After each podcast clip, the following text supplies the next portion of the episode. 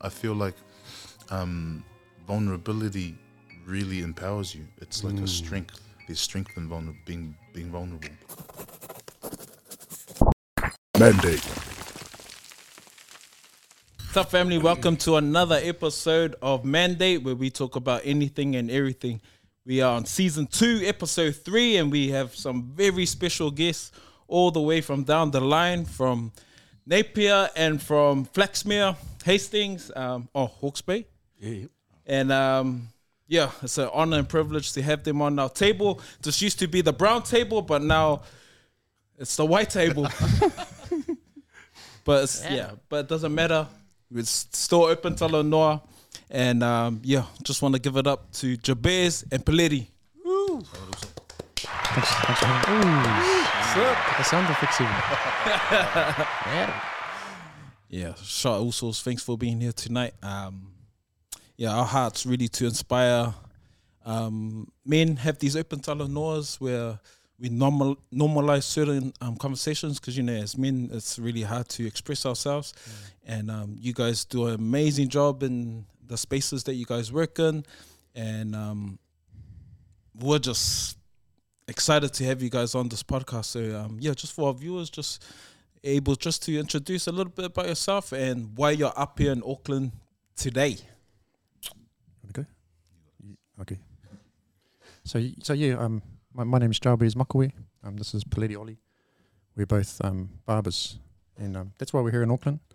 We're putting on an exp- expo tomorrow. Um, it's our first one, Trilogy Barber Expo, along with our brother Vio Whanua, um, another um, brown brother Tongan, um, so myself Māori, uh, Peleti Samoan, and yeah, and um, yeah, just my also Peleti. Um, I like to call him the Fire Lax Mayor because he's actually a councillor um, for Flaxmere in the Hastings District Council. Um, also a barber, an uh, inspiration of mine. Um, the man's been putting me on all sorts of opportunities um, in the barber game. And yeah, five-time um, barbercraft barber battle champion. Probably the most um, decorated um, barber battle uh, barber we have in New Zealand. So yeah, want to introduce me also? yeah, um, yeah, we me and also met. Um, we didn't like each other at first. Yeah, we can get into that. We can get into Oh, that. oh. But yeah, we'll explain that later. But just um, yeah, this guy's really inspired me along my journey. I've been a barber for um, a few years prior to him picking up the clippers, and just as the way he thinks, it's always forward thinking and, and really trying to invest in our our value as barbers, um, and also trying to push us to be better. Um, so yeah, really honoured to rub shoulders with the with the brother here, um, and I saw a lot of myself and a lot of traits or a lot of attributes through him, and just watching him grow. When you know um, he'll take the the leap of faith, even though he's been only in the game for a f- a sh- you know a little bit. So yeah, uh, Four years, four years. four years, four, Four four years. yeah. four years now. We're running our first national yeah expo together, Barber National uh, Barber Expo. So yeah, this guy's really inspired me. So he's invited me here to to be on the podcast with with you also. So yeah, quite honoured, very honoured. Awesome. Hey, hey, brothers. Um, I, I guess we'll be unpacking uh, unpacking uh, a lot of the entrepreneurial stuff in terms of the expo and so forth. But really, just um, just for those who are probably watching and like, hey, what's really Jabez and, and Peleti all about, and how did how did it all come about in terms of you guys becoming barbers? Because even right now, there's a lot of young cats coming up. A lot of barbers uh, shops are kind of popping up. So how did how did it all start for you guys? Um, for my for myself, I um, when I when I left school, I sort of just um, didn't really know what to do with myself. Um, and then I sort of just fell into each job, you know, like someone was like, "Oh, there's a job over here." Ended up working in a sawmill or Rotorua. Um, I think I was getting paid um, 14, 14 bucks an hour. It's back in 2006, mm, or it might have been earlier. Um, yeah, ended up moving to Aussie, Brisbane, and that's where I met um, when I met Charles. Um, we were working together at um, Coca Cola. That was my first job, Coca Cola. One of my bros rang me up and he's like, um, "Bro, we're getting paid twenty six dollars fifty over here. I'll be on the next plane, you know, because I was getting paid fourteen dollars, fourteen dollars, you know." Um, so when when I, when I, when I went over to Brisbane and ended up there eight years, but um, in that time met my first baby mama and um, and my beautiful daughter JL. But I was never happy because I was going to these jobs and these warehouses um, every every week, and I just get mad anxiety the night before. Oh, I gotta get to work. Don't want don't want to go. There's no purpose behind this. Um, I just yeah, I just I just think to myself, there's got to be more to life than going and stacking boxes all day. You know, didn't want to be there, so I just started um, educating myself and like listening to podcasts and stuff like that. Um, because I was trying to find an escape. But you know how it is, uh, Charles. Like working in a in a warehouse, like can just put the headphones in and you're good. Um, so started doing that. Um, ended up leaving, leaving, leaving um, Brisbane. Went went over to Thailand. Um, lived there for six months, and that was a, just an opportunity to, to reset because I left everything behind in um, in Aussie, sold everything. Um, went to Thailand for six months, and then I saw those people, and I was like, man, they're happy. They got nothing, but they're, they're just so happy. Um, so that was a life changing experience for me. Ended up being there six months. Come home, come home to New Zealand. Had no money, nothing. I got. Um, this is it. I'm not going to go work in another warehouse. I'm not going to go do anything I don't want to do. So I hit my brother up. I was like, "Bro, can I come stay at your house?" You know, finally, Yeah. um, because I had no money. Um, so he was he was nice enough to let me stay on his couch. I was on his couch for maybe year and a half. Um, you know, and that was that was tough because um, he had people in his ear saying, "Bro, you tell your bum brother to get a job." but I told him, I said, like, I'm going to find something that I love to do. Um, that's that's what I'm going to do, and because he's my brother, he trusted in me. Anyway, when I was in Thailand, I started growing um, started growing my mullet. And then one day my brother was like, I want to get, I want to get me a mullet. And I was like, bro, grab those clippers. grab those clippers and we'll, I'll see if I can do it because I always enjoyed going to the barber shop. Yeah. Um, shout out to um, Benson over at Soul Cuts in Camera. Um, always enjoyed going to the barber shop and I was cutting his hair and I was like, oh, maybe this is it. Maybe I can make some money doing this. You know, because I sort of just lost track of time and it was I was just like, man, if you can get paid to do this, well then I'm gonna be happy. Um, so yeah, after that I was like, man, I'm just gonna teach myself how to cut hair. Didn't know anyone in the industry. Um, so I just jumped on YouTube, started learning. Um, within two months, I was in a barber shop. But ha- ha- how I got there is I just um, I just went like just got obsessed for two months, um, learning everything I could about cutting hair. There's only a few people. Uh, it was in a small town, Riporo, just outside of Taupo. Um, so there's not many people around that I could practice on. Um, yeah, and then it was getting close to Christmas, um, 2017, leading to 2018. And I thought, man, I've got to make a go of this. Like, I've been sitting around at my brother's house for a long time now.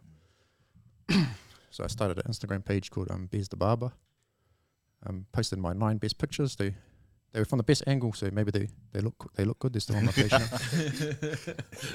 Catfished everyone. Went and followed all the barbers around New Zealand. Um, because I knew they'd look at my page. Like the, the least they'll do is look at my page. I didn't know because I didn't know anyone in the industry. I didn't know Paleti yet. I followed Paleti, but he didn't even hit me back.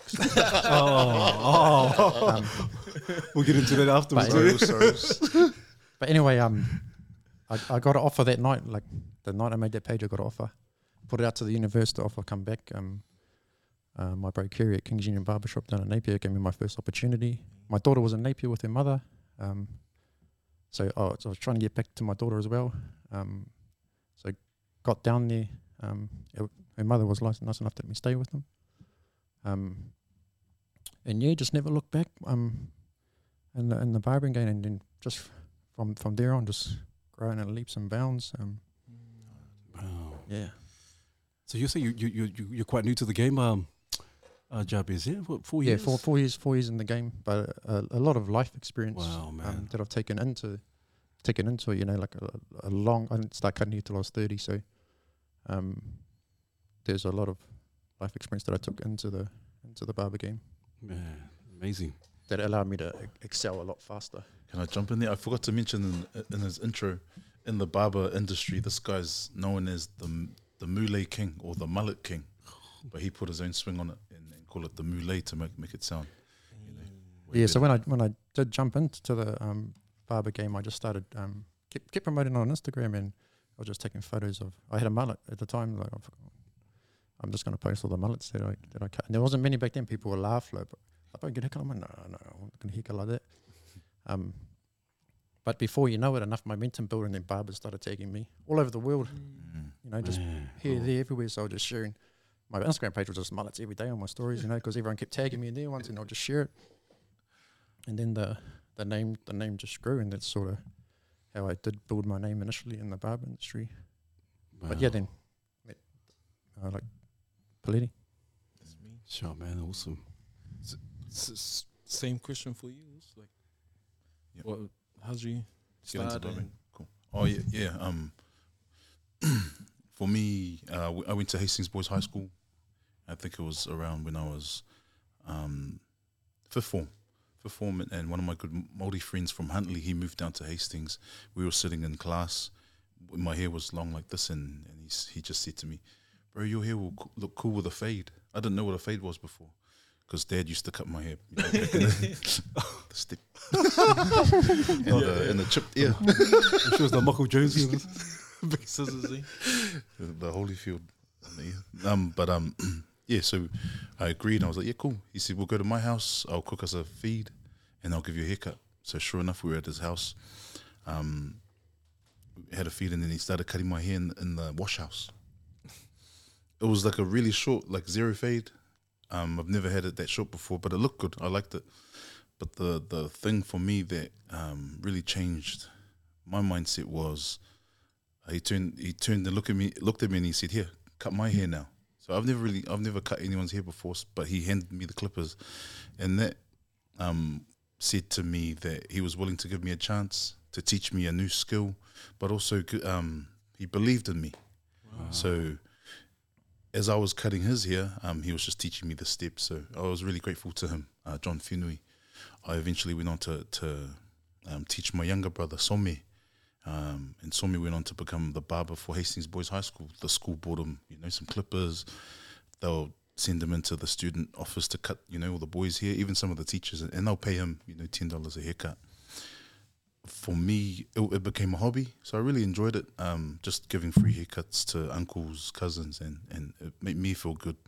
Um, plus, I enjoyed learning. So there wasn't any YouTube back in the day, or, or I didn't go to a barber school or anything but my my life took a turn when um, yeah my brother saw me committed suicide in 2012 for me it was really difficult to to really deal with my emotions because we've always been raised you know in an abusive way you know strict parents the way they discipline us is like you know it's a I know you, you guys will understand so for for me it was hard to really yeah un- unpack all my thoughts because I was struggling emotionally.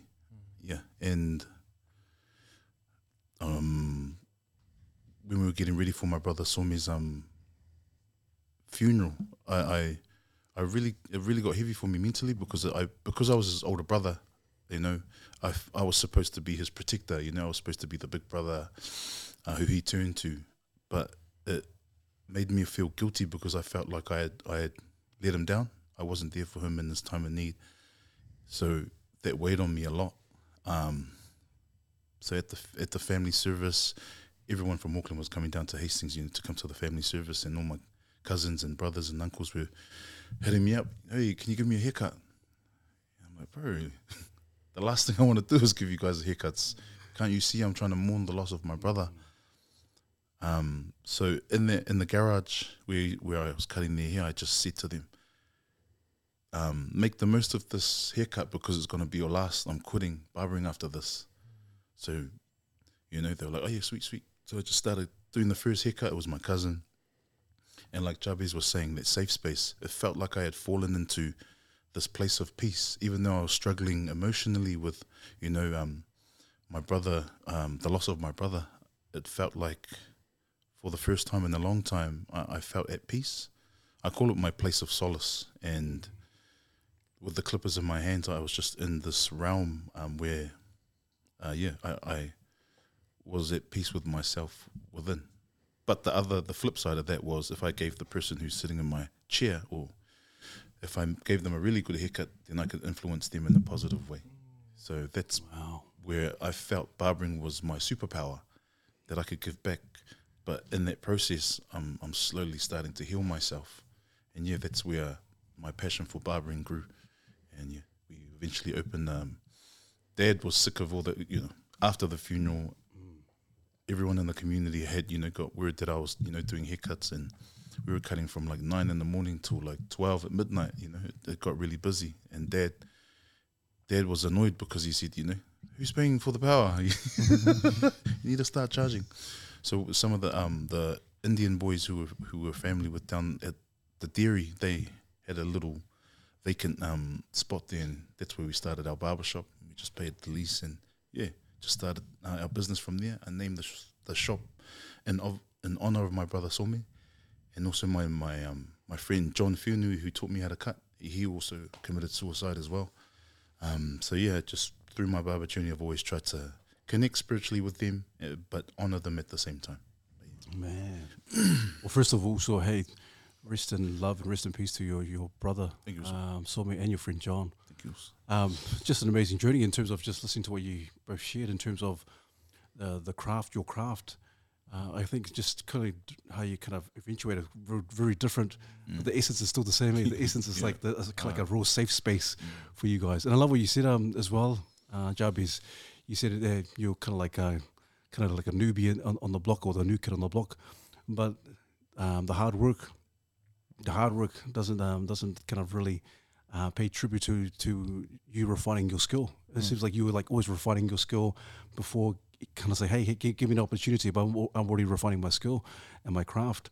And I love the fact that, it, it, like you said, it's a safe space. You feel it, it's a solace, um, con- consoling place. Um, and so for a lot of guys who are probably listening to this and say, hey, man, and want to be aspiring barbers, like, man, that's, I, I can relate to that. Um, but also, brothers, just wondering, in terms of you personally, how does it, how does it feel for you when you feel like you're able to kind of give some sort of solace and comfort to others when you're when you're actually cutting their hair? Because I, I can imagine when I go to my barber, like yeah, they're talking. Oh, I, I feel safe. Oh, talking to me, and uh, yeah, there's a, there's a real kind of comfort zone there. So how does it feel for you guys when you guys are doing the same thing? Mm, people will tell you everything, you know, like they they tell you stuff that they're not going to tell to their partners or to, to anyone. They'll tell you their deepest, darkest secrets. There's something about sitting in the chair and trusting someone um, with your with how you're going to look. I guess that that allows people, and you build the relationship as you go as well. Um, allows them to open up, and it's a it's a it's an awesome feeling to be able to impact someone in, in that way in, in that short amount of time. Um, you could come in feeling like not so great, and then you leave and you're just feeling firish. Yeah. Yeah, same for me. Um, like I mentioned, it, it, I I felt like it was my superpower to be able to make someone um not only look good but feel good. Yeah. Um, the conversation is really good for me uh, to be able to just listen. The power of just listening to someone is, you know, sometimes it's all they need, and but then on the other side, it's not always successful. Um, I've had a lot of my clients who, you know, ended up committing suicide, and and you know, we're not going to save the world, but we're going to do our best, um, yeah, to to be there, be present, and and just listen, and hopefully give the right advice as well. Man, how do you deal with those? Like in terms of some of that emotional roller coaster. Like, how do you not take it um, too hard, or how do you deal with it? I know, I know that also, you know, he's got a yeah um, his own story, but like for me, um, I put it this way: I wasn't the best partner, But, um, uh, to my to my my wife, or my she was my girlfriend at the time, but we we were having an argument the night of my brother, you know, taking his life, and I I think I'm we were arguing because I cheated on her, and um, she was kicking me out of our house. So I was like packing my stuff and, and thinking I was cool. So my house, or my my room, our room was next to my brother Somi's room, who committed suicide. So as I was walking past, I looked at my brother, thinking I was cool, like I was the man. Like, yeah, what's up? You know, I'm, you know, mistreating my, my, my partner. And the look that he gave me was, you know, a, a, a look like sad. He was really sad and needed, you know, needed me to, um, well, needed someone to talk to. But I, I didn't give him that that time, and, and I didn't respect, you know, what he was going through because I was too caught up in my own emotions. So that night, he, you know, took his life, and for me, when I do um, talk or cut my cut my clients in the barbershop, I try and give them that opportunity that I didn't give my brother, and that's what pushes me all the time. And, and dealing with it, it, it's it gets hard. It does get hard, um, but I try the best, my best to do, to kind of recharge my batteries with things that I enjoy doing, like music or hanging out with my, my friends or my kids. Yeah. Thanks also for sharing that. Like, No, well, all good, all love. yeah. Yeah, man, that's some that's some raw stuff. Yeah. Uh, also, and I thank you for being honest.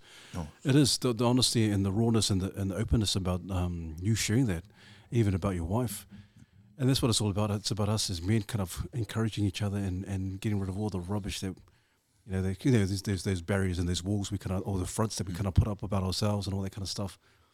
But I'm just wondering as well, Sauce, because um, Jabez, like the, the the feelings and the the emotions you felt when you came back from Australia, come back to New Zealand, back home, um, and like man, because there's a lot of guys who probably kind of still going around that circle, the cycle, like oh, I don't know what to do in life, I don't know what- what's where am I going, you know, I got no goals and all that kind of stuff. But you, you, so you, you, um, something, something kind of light that fire. Please tell us what was that switch when you said, you know what, Barber, it's the barber, I'm gonna do this. What was, what was um, that switch? It's pretty simple. You have to be you have to be willing to um, to start again, and that's the hardest thing, is to start from the bottom because no one no one wants to start from the bottom. Um, so that was what was so good about going to Thailand and stripping everything back. I had nothing to lose. Um, so you know, you know, you know, like you know, Charles, the dream for everyone in that lives in Australia that's come from New Zealand is to move home. Everyone talks about it all the time. I want to move home, but I can't afford to. you just hear it all the time, and it becomes your belief because you're hearing it. You know the words that you're Yeah. hearing, and you start saying them yourself, and then all- before you know it, you're believing every single bit of that word. But it is possible. You can come home, and you can do whatever you, you, you do set your mind to. You have to be willing to start again. Mm, wow, That's me. man. How did this collab happen? Because there's a, I'm thinking like, there's a Maori man, Samoan man. They walk into a bar. Welcome to a barber shop. walk into a barber shop. Uh, how, did, how did this collaboration happen? And talk about like when you guys first met and you didn't even like him.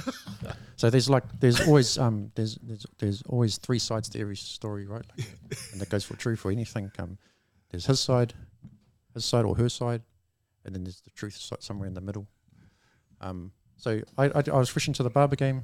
Um, Peleti already had massive name, you know, like so I was like, man, I can't wait to meet and he's 20 minutes away in, in, in, in the next town. Um, anyway, I went with my um my old boss Kerry to this um to this um, rugby game, and then we met each other, and I was I was sort of like, man, it's too cool for me. Didn't really, doesn't, you know. Uh, tell us, tell us, please tell us. What, what, what, what was it? What was the reaction? What was the interaction? Oh, it's Tell of, us also. sort of, you know, you can just tell when someone's sort of just snobbing you, you know. like- Oh, But I had the same thought in my head because you, uh, he was standing like that with his shades on. And I was like, "Oh, this guy thinks he's the man." so when we went to go and shake hands, it was like a jellyfish handshake. just fingertips. yeah, fingertips.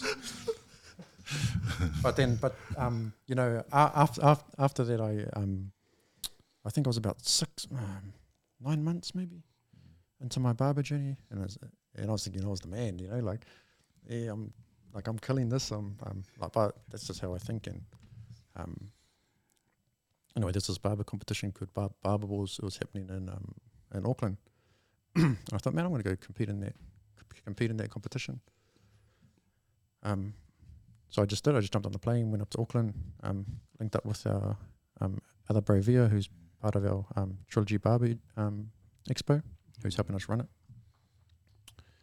And um, then we went, went and competed, and Peleti was a judge.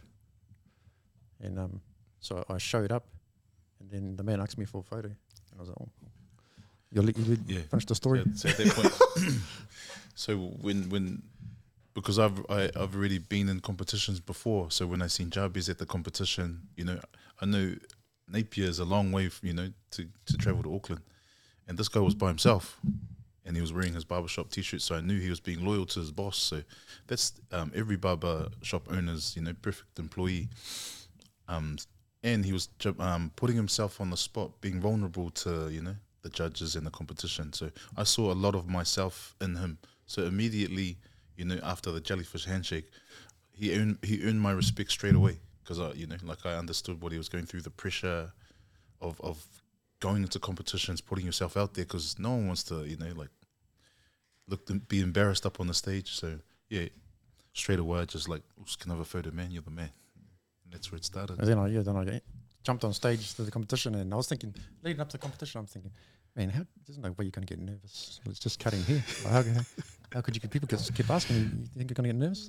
Just cutting hair, do that every day. You know, jumped on the stage as soon the moment the clock started. Man, just and I remember, I remember Peleti walking past with this um, piece of. Oos, how do you do it? You know, oh man, I nearly, I nearly, I nearly quit that. I nearly quit that competition. We did these three haircuts. Did the first two, and I just couldn't stop shaking the whole time. Started getting real down on myself, and I, I'm just, I'm just gonna tap out. And then, um, our Tongan brother Veer was like, bro, just you're gonna regret it if you don't, um, if you don't finish it. Just get up there and do it. And then I found this dude with a, with a mullet, and that's my, that was my thing. So I just jumped back up. I was like, yeah, I got this. Let's give him a Irish Malay, and and then yeah, we we had a party at Mr. Barber, local barber school in Auckland there, um, after the show, and then the relationship just kept building from there. Me. But the thing that um, so we obviously you know squashed our beef at the party, but the thing that um, really inspired me about Jabez was uh, we were kind of standing there, and he looked at me and he goes, "So what's what's next?" Wow. I'm like, "Ah, this guy's different." Yeah, we had a conversation earlier, and um, it'd be cool if you could share it about like how you mentioned that Jabez cha- has changed the game Oh, for for sure, for sure. Um, go- I've been in the barber game for you know a while now, and it's quite traditional. You know, it's quite repetitive. Other than the the hairstyles and that, the the industry has its own culture. Um, but when this guy rocked up, you know, it's like he blew everyone out of the water just by being his genuine self, like authentic self. Um, making the the mullet cool again, you know, like and, and having his own swag, his own terminology as well, and it's different. But the big thing um, that everyone knows him uh, knows him for was trying to raise the value um, with the prices that we charge because you know a lot of the barbers just you know got skills, but o- are only t- charging ten to twenty dollars. Uh, yeah, how much are you charging now? Uh, sev- seventy now, but I started out at started out started up. out at twenty dollars, just like every just like everyone Mm, else. Straight up, I loved it. I loved it. Um, Oos. I loved it. Yeah, the value, Yeah. the value. you- you- Hey, you put a number to your, your your talent, your skill, and you have to in this day and age. Yeah, you know, people are like, oh, and yeah, yeah, that's like how we are in terms of our culture uh, as, as a people. Oh, no, that's right, that's right. Also, yeah, ten dollars, whatever you can give. But the craft, yeah, man, you you guys have refined your craft, uh, and that's a that's a talent in its own. And so I love the fact that you say, hey, the value of should be this seventy bucks. People are like, hey, what the heck, seventy bucks? Yeah. But bro, if that's your talent and you believe in your skill, one hundred percent, that's how it should be, man. And it might be more next week, eh? Yeah, well, uh, yeah, it'll be a hundred soon. But that's the thing with Jabez, like he's only been in the game for four years. I've been barbering for you know over ten years, and it was hard for me to put my prices up from fifteen dollars to like 20 dollar twenty five. But I felt like that was part of my culture, my culture as well. Like you know, being humble. Like okay, cool, I'll take the you know the fifteen dollars, or I'll take the ten fish that you're coming with. Like Wow. it's all good. But then he's challenged me to push. You know, you're, you're worth it. Your skills are good. Charge fifty. so the first day I charged fifty, you know, he he messaged me. He's like, "Congratulations, bro. I'm proud of you." Wow. That's awesome. I just want to jump in there, um, Yeah, yeah, yeah. for- just in case there's any barbers out there that are that are watching. Mm. Um, I did start at twenty dollars, and I moved from twenty to 25, 25 to 30, 35 to uh, thirty to 35, 35 to 40, 40 to 50, 50 to seventy. I was shit scared every time, you know. So, um, don't be scared. You're gonna always gonna find new clients. Um, you you're gonna lose some. That's the goal. You want to lose some because we've we've only got one body. It's, it can wear you out cutting hair. Um, and not not only physically but also mentally and emotionally. You're taking on a lot of people's um, stuff all day, every day, yeah, and it and it can drain you if you're trying to do 20 haircuts a day. Mm. Mm. you know. So that's why I'm so big on just raise your value. You're gonna lose people. You're gonna get new people that respect you. They respect your time. They respect your value. And um, you can lower your you can lower your work workload. You know, work work smarter, not harder. Mm, yeah. How do you know when was the right time to raise your prices? Um, so w- w- it w- works like this, like um, works on um, supply and demand, right? So you, Mm. the very first thing you got to do is you can't you can't just go raise your price straight away.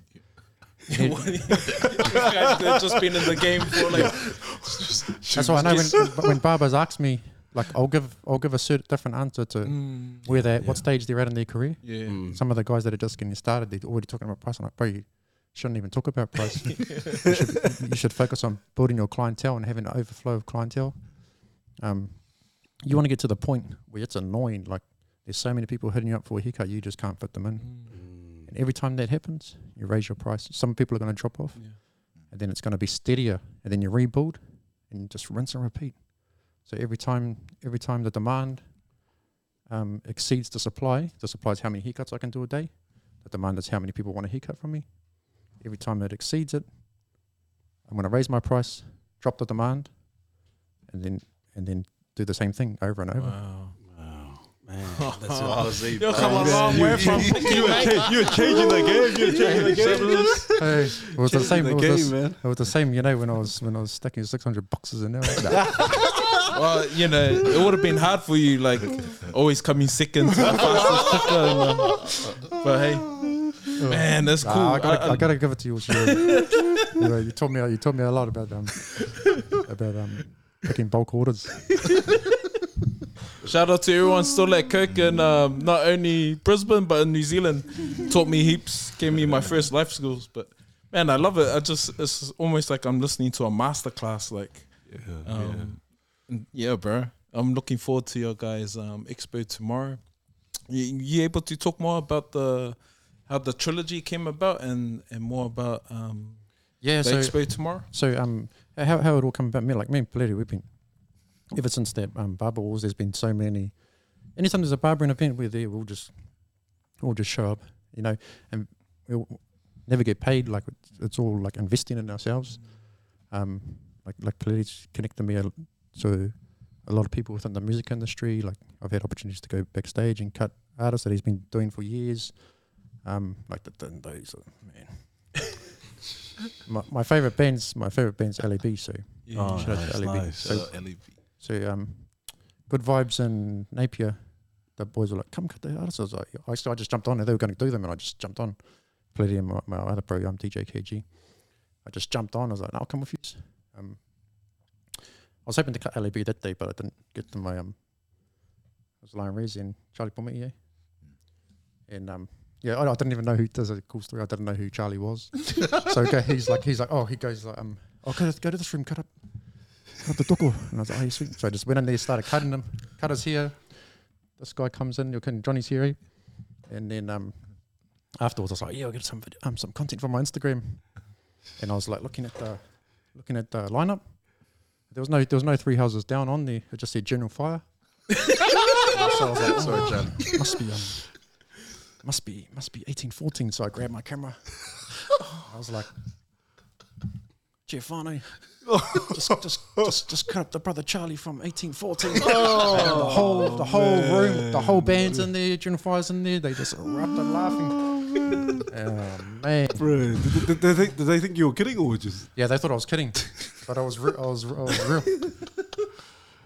Oh man! Shout out to you, Doko. Shout out Dogo, shout out Charlie. But that was your like most viewed video. Eh? Yeah, at the time, yeah, yeah. But so anyway, like I was like, man, I want to cut LAB. Um, you know, we, we ended up going to um, Good Vibes and um, oh no, it was here Hawke's Bay. There's a venue called Black Blackburn. It's like a really dope outdoor venue. Um, and they were playing there. Peleti was cutting um, one of the band members from LAB, and I seen him. I was like, oh, I messaged him. I was at the I was at the gig just just watching, and then he's like, oh, let's come come link up. then we, I went over to have a chat. He's like, want to go backstage? I was like, hell yeah, I want to go backstage. so then um, he's like, just follow me, act like you're supposed to be there. so we just walk, we just walk up to security. Got the man gives him a drink. Says, oh, you look thirsty. gives him a drink and then lets us through. Just walk through and then then I'm watching LAB from on the stage, um, just and I was just buzzing out, like you could just feel the energy from the crowd, and I was like, "Oh, this is amazing." Lady, Wow, Lady went wow. home went home to his wife, so like, and I was like, "Man, much respect to you, but I'm staying here." I was just like, "Oos, just stay there till you get kicked off." And so those are the kind of opportunities um, or stuff that we've done. We've done other events as well um, within the barbering industry. And um, yeah, last year, um, Via, the other um, brother that we've been talking about, he messaged he messaged us and he's like, "Boys, you want to put together um, an education tour?" And um, we were like, "We were going to do an education tour together anyway. Yeah. Well, Why not? Like, he's another goat in the industry, so why not? Um, why not team up and then I'll let you take it from there." Yeah. Um. So yeah, me and J- like Javi's mentioned, we were we were visiting, um, attending lots of barbering um events, and yeah, we were keen to. Well, we linked up with Vea, um, got our plan together, and we we we came up with the name. Well, Javi's came up with the name Trilogy, and Trilogy represents the three different styles of, of, of barbering. So you've got traditional, um, urban, and then contemporary. So I'm I'm I'm obviously urban.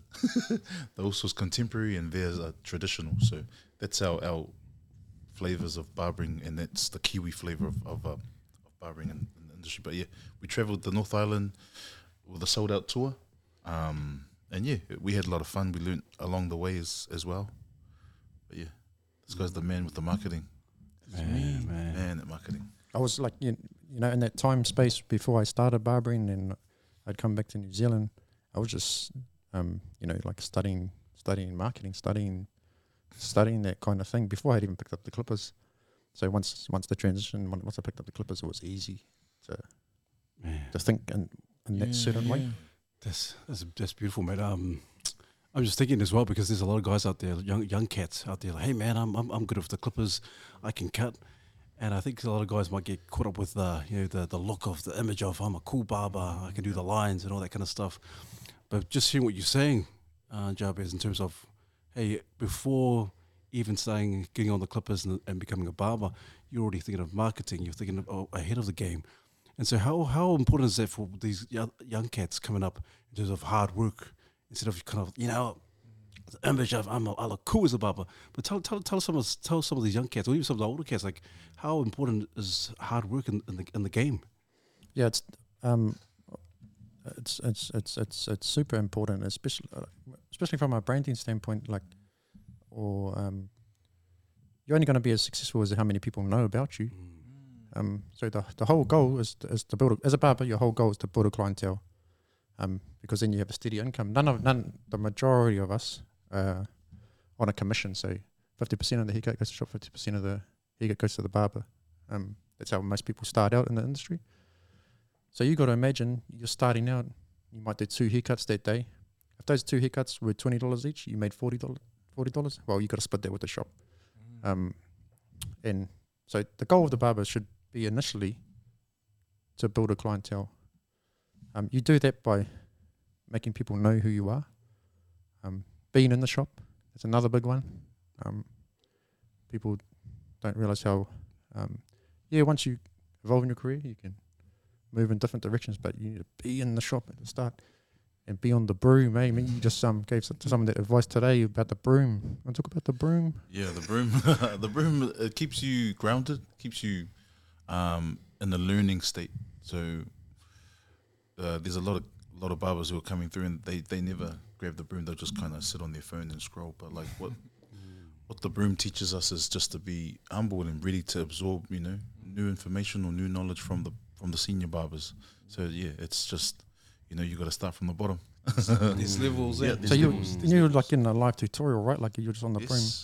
But because you're doing the job that that barber's going to have to do for them, they're more likely to want to be like, bro, this is how I do that. This is how I do this.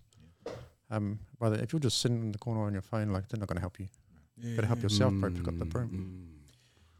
Why is it important for you guys to do these workshops across New Zealand, especially um, as Māori and Pasifika? I want to jump in there and, and say something about Jabez. Oh, yeah. Jabez is like, even though he's very new to the, the industry and um, with him when he gains knowledge or learns something new, Mm. He doesn't always, he doesn't keep it to himself. He wants to share it to the world and, and for free. But it's like he wants everyone to win, Yeah. and that's one thing that really made me, uh, you know, a, a- or attract more to his energy and want to learn about it. Or if there's like certain barbers who might be beefing, he'll go and you know just kind of squash the beef himself and visit both both teams and give them like a, a, you Mm. another perspective. So yeah, that's why I respect this guy. He's just new, the new era of barbering. That's cool. Uh, Why is it important for you to do that? Like to to give? Because you know a lot of people when they learn stuff and they and it's working for them, they want to keep it to themselves. They want to grow their own empire. But you're wanting to celebrate and elevate others. You, you know that you like you understand this feeling when when you're you're going to work every day and, and you're stuck in a box and it's the same thing, and and you got you getting told what time you have to be there. You you, you got to ask for time off.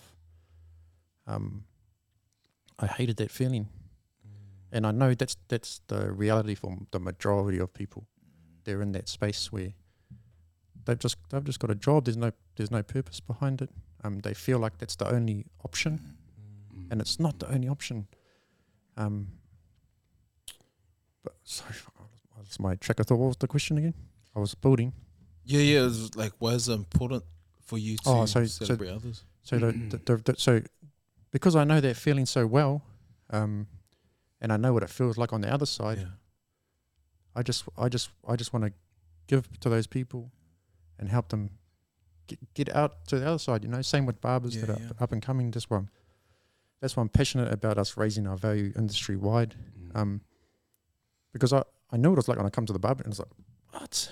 Like, we're doing this thing we love and we're making less than minimum wage. You know, like this doesn't make sense. Yeah. Wow. That's cool.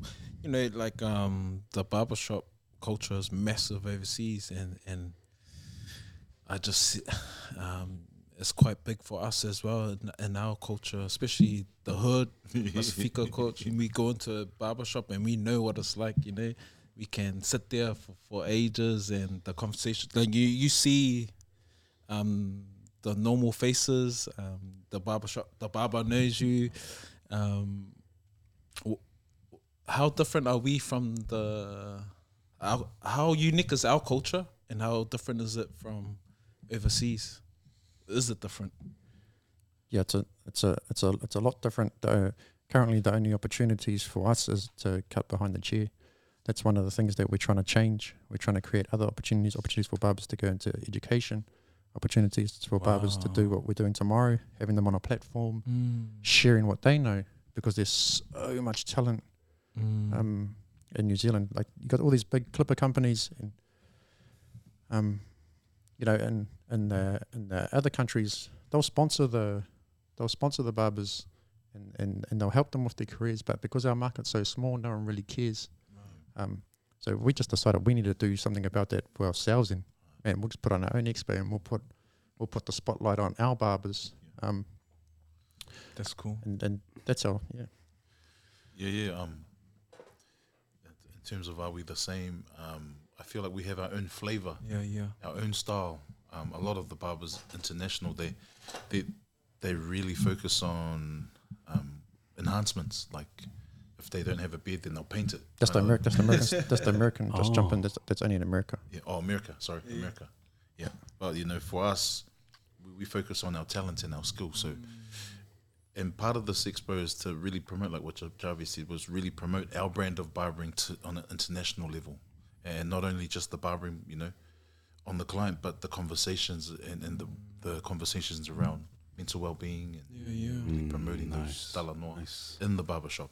Where, we and where we believe we set ourselves apart from the rest of the world, um, with um, Maori and Pacific Island culture, is the culture is based on community. Um, Mm. You know, so that, that's that's where we see. That's why we're bringing everyone together tomorrow. Um, and that's why that's that's how that's how we've sold this. Um, that's how we've sold it. We've sold it as guys. You got to come along. You got to network. We need to meet each other because that's how we met. We met at a barbering event. all these other people that are on the show, we all met them at barbering events. Um, Sean the barber, Matt Brown. You know, we we met at barbering events, built the community. Now look, the industry's rising. Mm, man, See, man, that's um. You guys are kind of like if if you really think about it, you guys are kind of like real real pioneers in terms of obviously there's been other expos or barber expos, but for, for you guys are for doing it for the Pacifica and uh, and um our tangata whenua. And for barbers. Yeah, for and for barbers. barbers, and for barbers, you're, you're absolutely right. And so you guys are pioneering something that's um, just just very new, very entrepreneurial. Um, but I, I love the the, the talanoa or the, or the conversation in terms of how, uh, obviously you guys have put in the hard yards, put in the hard work. But also, I'm very interested to hear your thoughts more so in terms of because there's like I said, there's some other guys, young cats out there, other barbers out there, even some of the old barbers who've been out there for years, doing doing the doing the mahi, doing the work and all that. But what could you say to, to those guys? Because obviously, there, every day is not going to be a good day. You're gonna and you t- and you mentioned it, but mental mental wellness, mental uh, well being.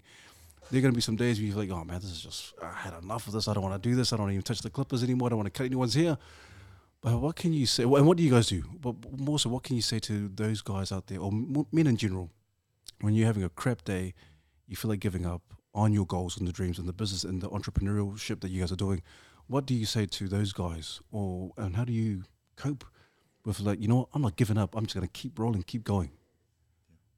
Oh, Can I just tell a story? Yeah, Um, yeah, go man. perfect opportunity um, of their question. You know, it's it, it, it, it's exactly like you say. Like sometimes it's hard to be there. It's hard to show up.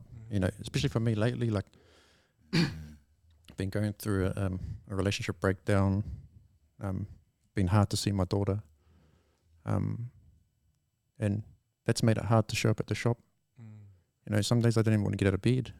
Um, and then, but I have to, like, these people are relying on me, so I have to show up and then I have to cut their hair and I have to put on this, you know, because they're paying me for the service.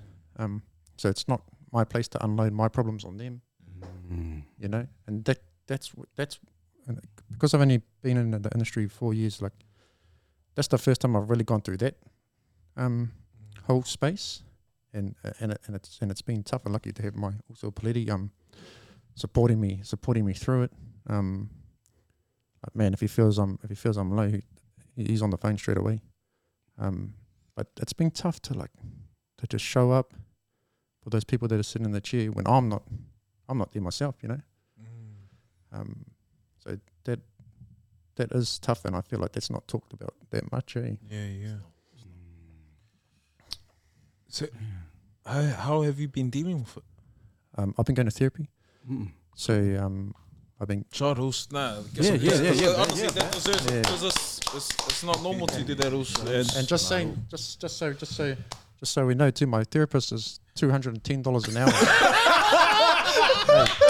that's so just so you that's know why we're you guys- raising the value, prices next when you guys are coming for when you guys are coming for a seventy dollar haircut, hey, that's a that's a deal, Jabez, the question is, is he worth the value or should they? The, man. He's so worth it. Like he's Yeah, he's, cool, he's cool. allowed me to unpack a lot of um a lot of um childhood trauma that I'm I'm working. I've grew up in a violent household and watching my mum get getting the shit beat out of her. Um, Mm. and that taught me that I wasn't safe as a child, you know. So moving into my adult life um, and getting into relationships, it's hard for me to open up in that relationship because I'm already on the defense. Mm. Um, I already don't feel safe. Yeah, Um, so I, I, I I walk around most most of the time like that. So it's been happening with awareness more than anything. Yeah, I've got to fix the problem myself, but I'm just becoming aware of my own thoughts and my own behaviors and and um, my own triggers. That's a big one. The triggers, the things that are trigger in me that a normal person they might not react that same way because of the way I grew up. That's that's how I react. You know, I think we all have those certain things Yeah. and uh, for our own our own different yeah. Ah, thanks for sharing that. Also, I'm just because you know, uh, when we talk about therapy, especially in Pacifica, Maori circles, and even as men, man, it's like it's taboo. Like it's, we don't go there. Like, why do you need to uh, get therapy? Is something wrong with me? Or we're always told, oh, you need to harden up and deal with your shiz. And and how hard was it for you to like swallow your pride or go, man, I need this? Was Yeah. there people that helped you? the, yeah, the point that I'm at in my life now, it wasn't too hard. Um, okay. When the first time I, um, me and Peleti went on a road trip, the man just started opening up like I've never heard anyone um, open up before, and I was like, well, he's talking about um, you know being molested as a child and stuff like that.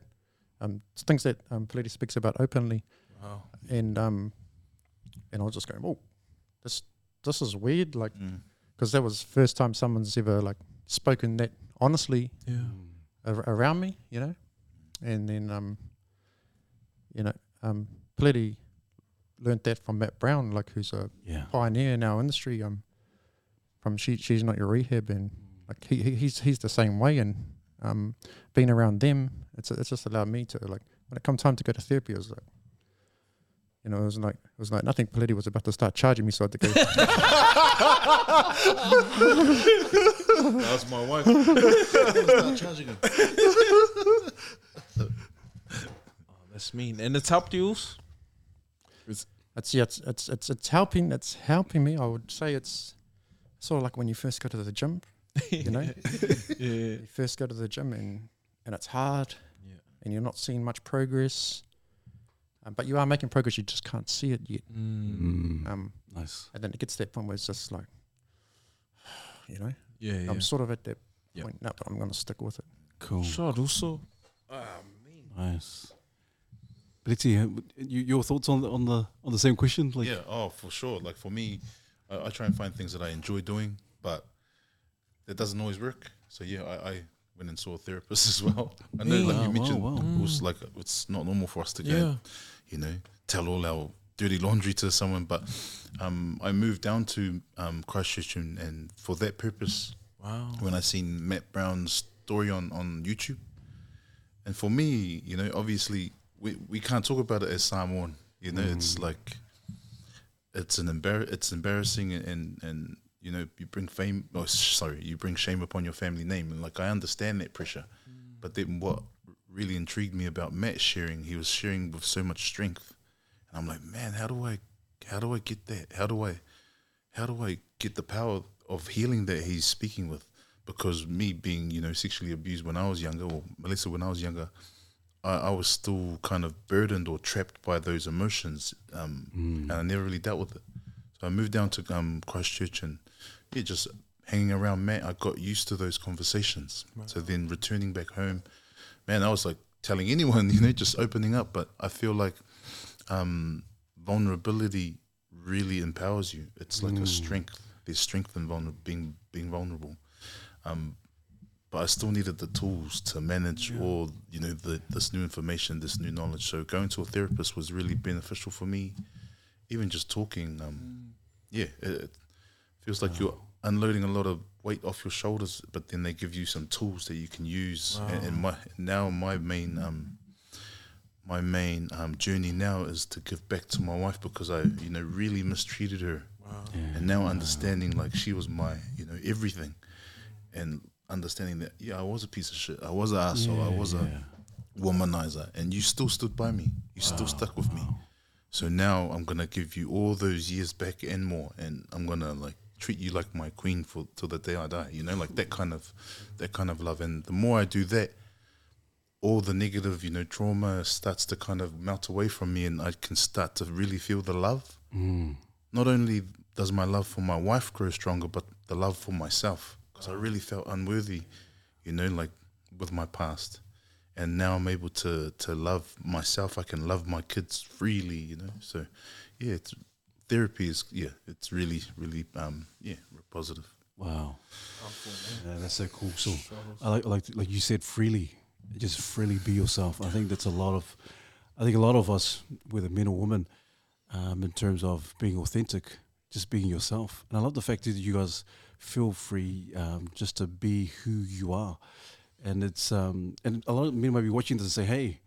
Why are these- why are these guys going to talk to, to therapists? And it's not normal, you know, especially for Pacifica and, um, and Māori. Like it's not normal to go to talk to some therapist. Um, but hey, I think that there- there's, there's something that we need to learn. All of us as men, we need to be able to talk, really um, have the talanoa, the kōrero, and really be able to be open and honest. And I love the fact that you, uh, is like, hey, whatever the road trip you, you guys were going to, and you're like able to just kind of share everything. Um, and we need to normalize that, that kind of um, um, kōrero in terms of let's just, hey, this is my brother, I'll share with him. and it's and it's hard. It is really hard. I, I can I can understand. I can relate to some some sometimes in terms of people like, oh, I can't really share this. It's kind of awkward. Um, but how how has it been for you two both? And to just be, are you able to share to anyone and everyone, or is it just I'll just, just a, mention a few a few? You have to kind of share that, you know, right? There's a time and place. Not just random. Hey, hey. Oh, so there's a time and place. You can hey, Yeah, so you gotta yeah. Gotta understand your surroundings and who you're talking to. You don't want to say it to like another four year old child. So yeah, you you understand. And for me, I feel like the more I shared my my story with someone that you know needed to hear it or in that safe space, the easier it became. And that's where I felt like that you know that um that yeah the empowering feeling yeah, and becoming free from it. For, for myself, I um nice.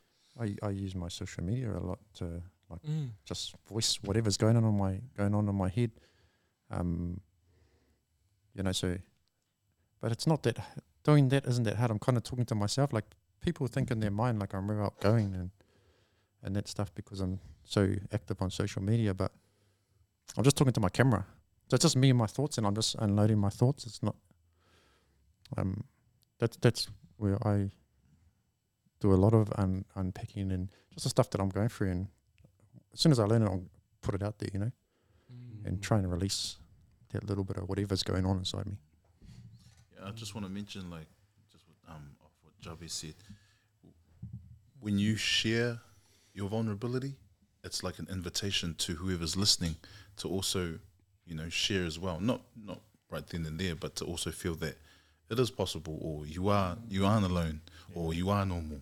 It's the big one, Yeah. eh? You're not alone. You're not alone. You are normal. Like it's all good if you've been abused. Like Yeah. Yeah, and it's easy to like you know when when you're like looking at people on social media, everyone's posting their highlights, Oh, and it's yeah. easy to go like, man, that guy's got it so good, Yeah, like yeah. Yeah. their relationship's so perfect, or you know, and then you're thinking in this, oh, man, I just can't get my life together.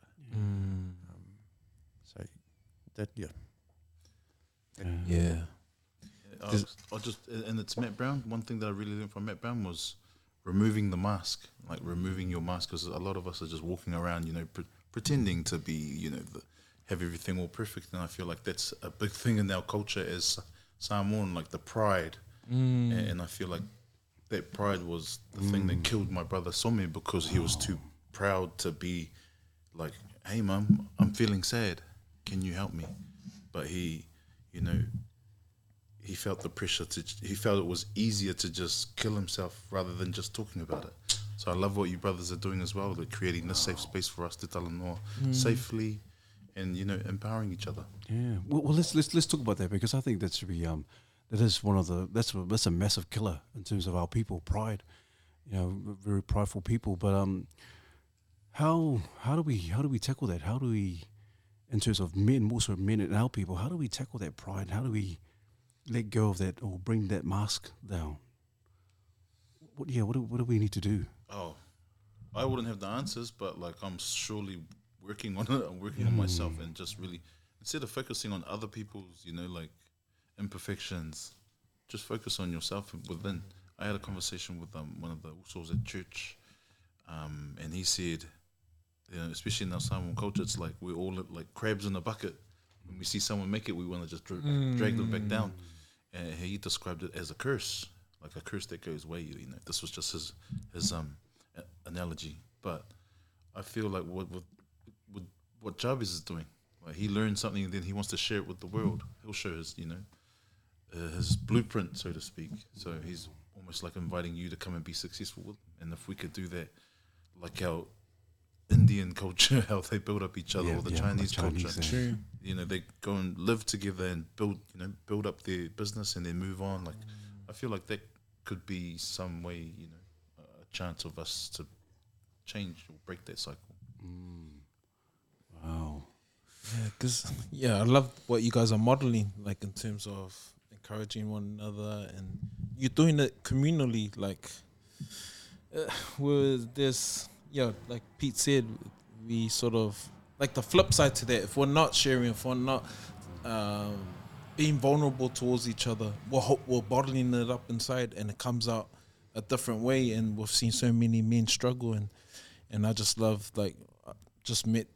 Like I just met you, and you were t- you were real open about some of the stuff, and, and I was going, man, that's that, that's that's powerful, and I respect that, and just seeing the journey of my brother here, haven't seen for over ten years, and uh, come a long way, bro. I can't wait to like you're you're taking leaps and bounds. You're you're, you continue to excel, and but no one knows that man. This guy was right next to me, picking, and um, he was picking boxes, doing something that he didn't like. You know, you had to get up for the sake of getting up to earn money. Now you're you- you're living your passion, um, and you're partnered up with other amazing dudes, and I really love that also. So I was real Oh, proud of you, brother. Yeah.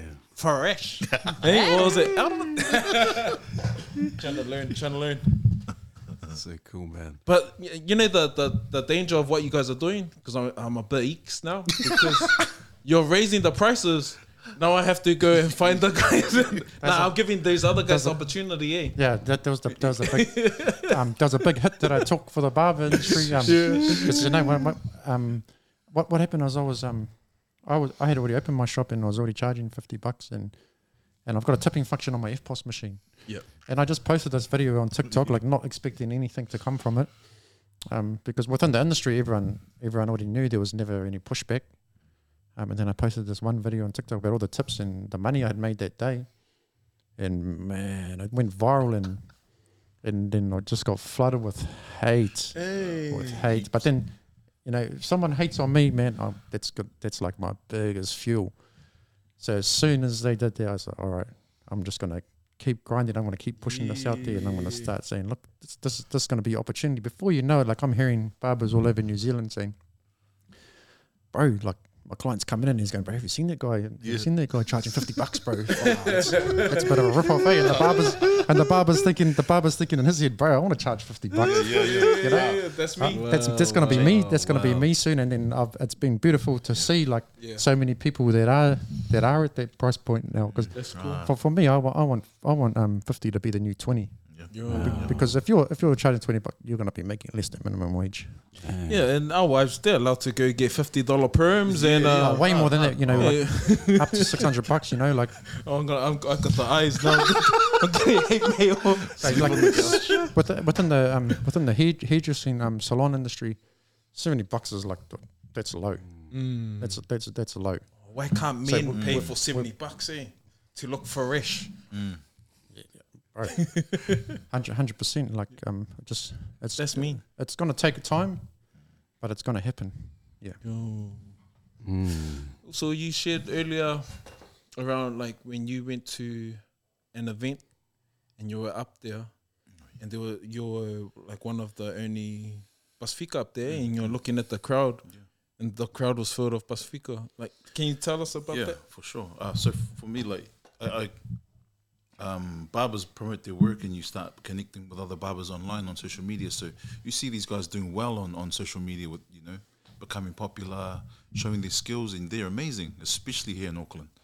Um, and for myself, because I was, you know, from Flaxmere, no one knows where Flaxmere is. I wanted to promote my my hometown and be proud. So I had nothing to lose going up against the big dogs, you know, um, Christchurch, uh, Wellington, Auckland, all the big hitters. So when I got got up on stage, I was expecting all these brothers to be on stage with me, but I turned around and I seen them in the crowd, and I'm like, hey, what's what's happening here? And it really made me sad because I was like, bro, why aren't you up here? You know, you're the man. It, it made me sad because, oh, far out. Uh, Because easily any of these brown brothers in the crowd could have just won all these competitions. But I feel that like there's that block, that block might might be a mental block or, yeah, it's it's it makes me sad. That's why we do want to create this expo so we can just take away that you know that intimidation and, and just create a platform where we can all feel equal and, and showcase our own skills together. You know, like we're all just going to be learning and, and helping each other grow and within our skills as a barber, but also networking with each other as And a this is the first event that's run by barbers, eh, because in the, in the past it was run by hairdressers. Hairdressers. hairdressers. Um, you know, they were sort of coming over to try and colonize the barbering industry. Hey, um, make money off the barbering industry. Yeah, but yeah, so this our event's for barbers by barbers. So you guys are taking it back, eh? Taking, Taking it it back, back, taking it back. Well, because you, you brought up a good point, um, Blitzy. You, you, could, you, you said you went to that um, expo, looked out in the crowd, all the all our brown faces out Mm. there, and you knew some very Yeah. some amazing cats out there. Ah. So you you you guys are pretty much outliers in terms of meaning you guys don't think inside the box. And so, what made you get out from the crowd onto the big to the stage? I Cause, like yeah, let- tell tell them because like, hey man, come on, brothers, tell Oh, them. For me, because I had lost my, my, my bro who taught me how to cut hair, John Fianui, and um, my brother saw me, you know, he was the barber and he committed suicide. So that fueled my journey. And I just wanted to tell their story because their life had ended.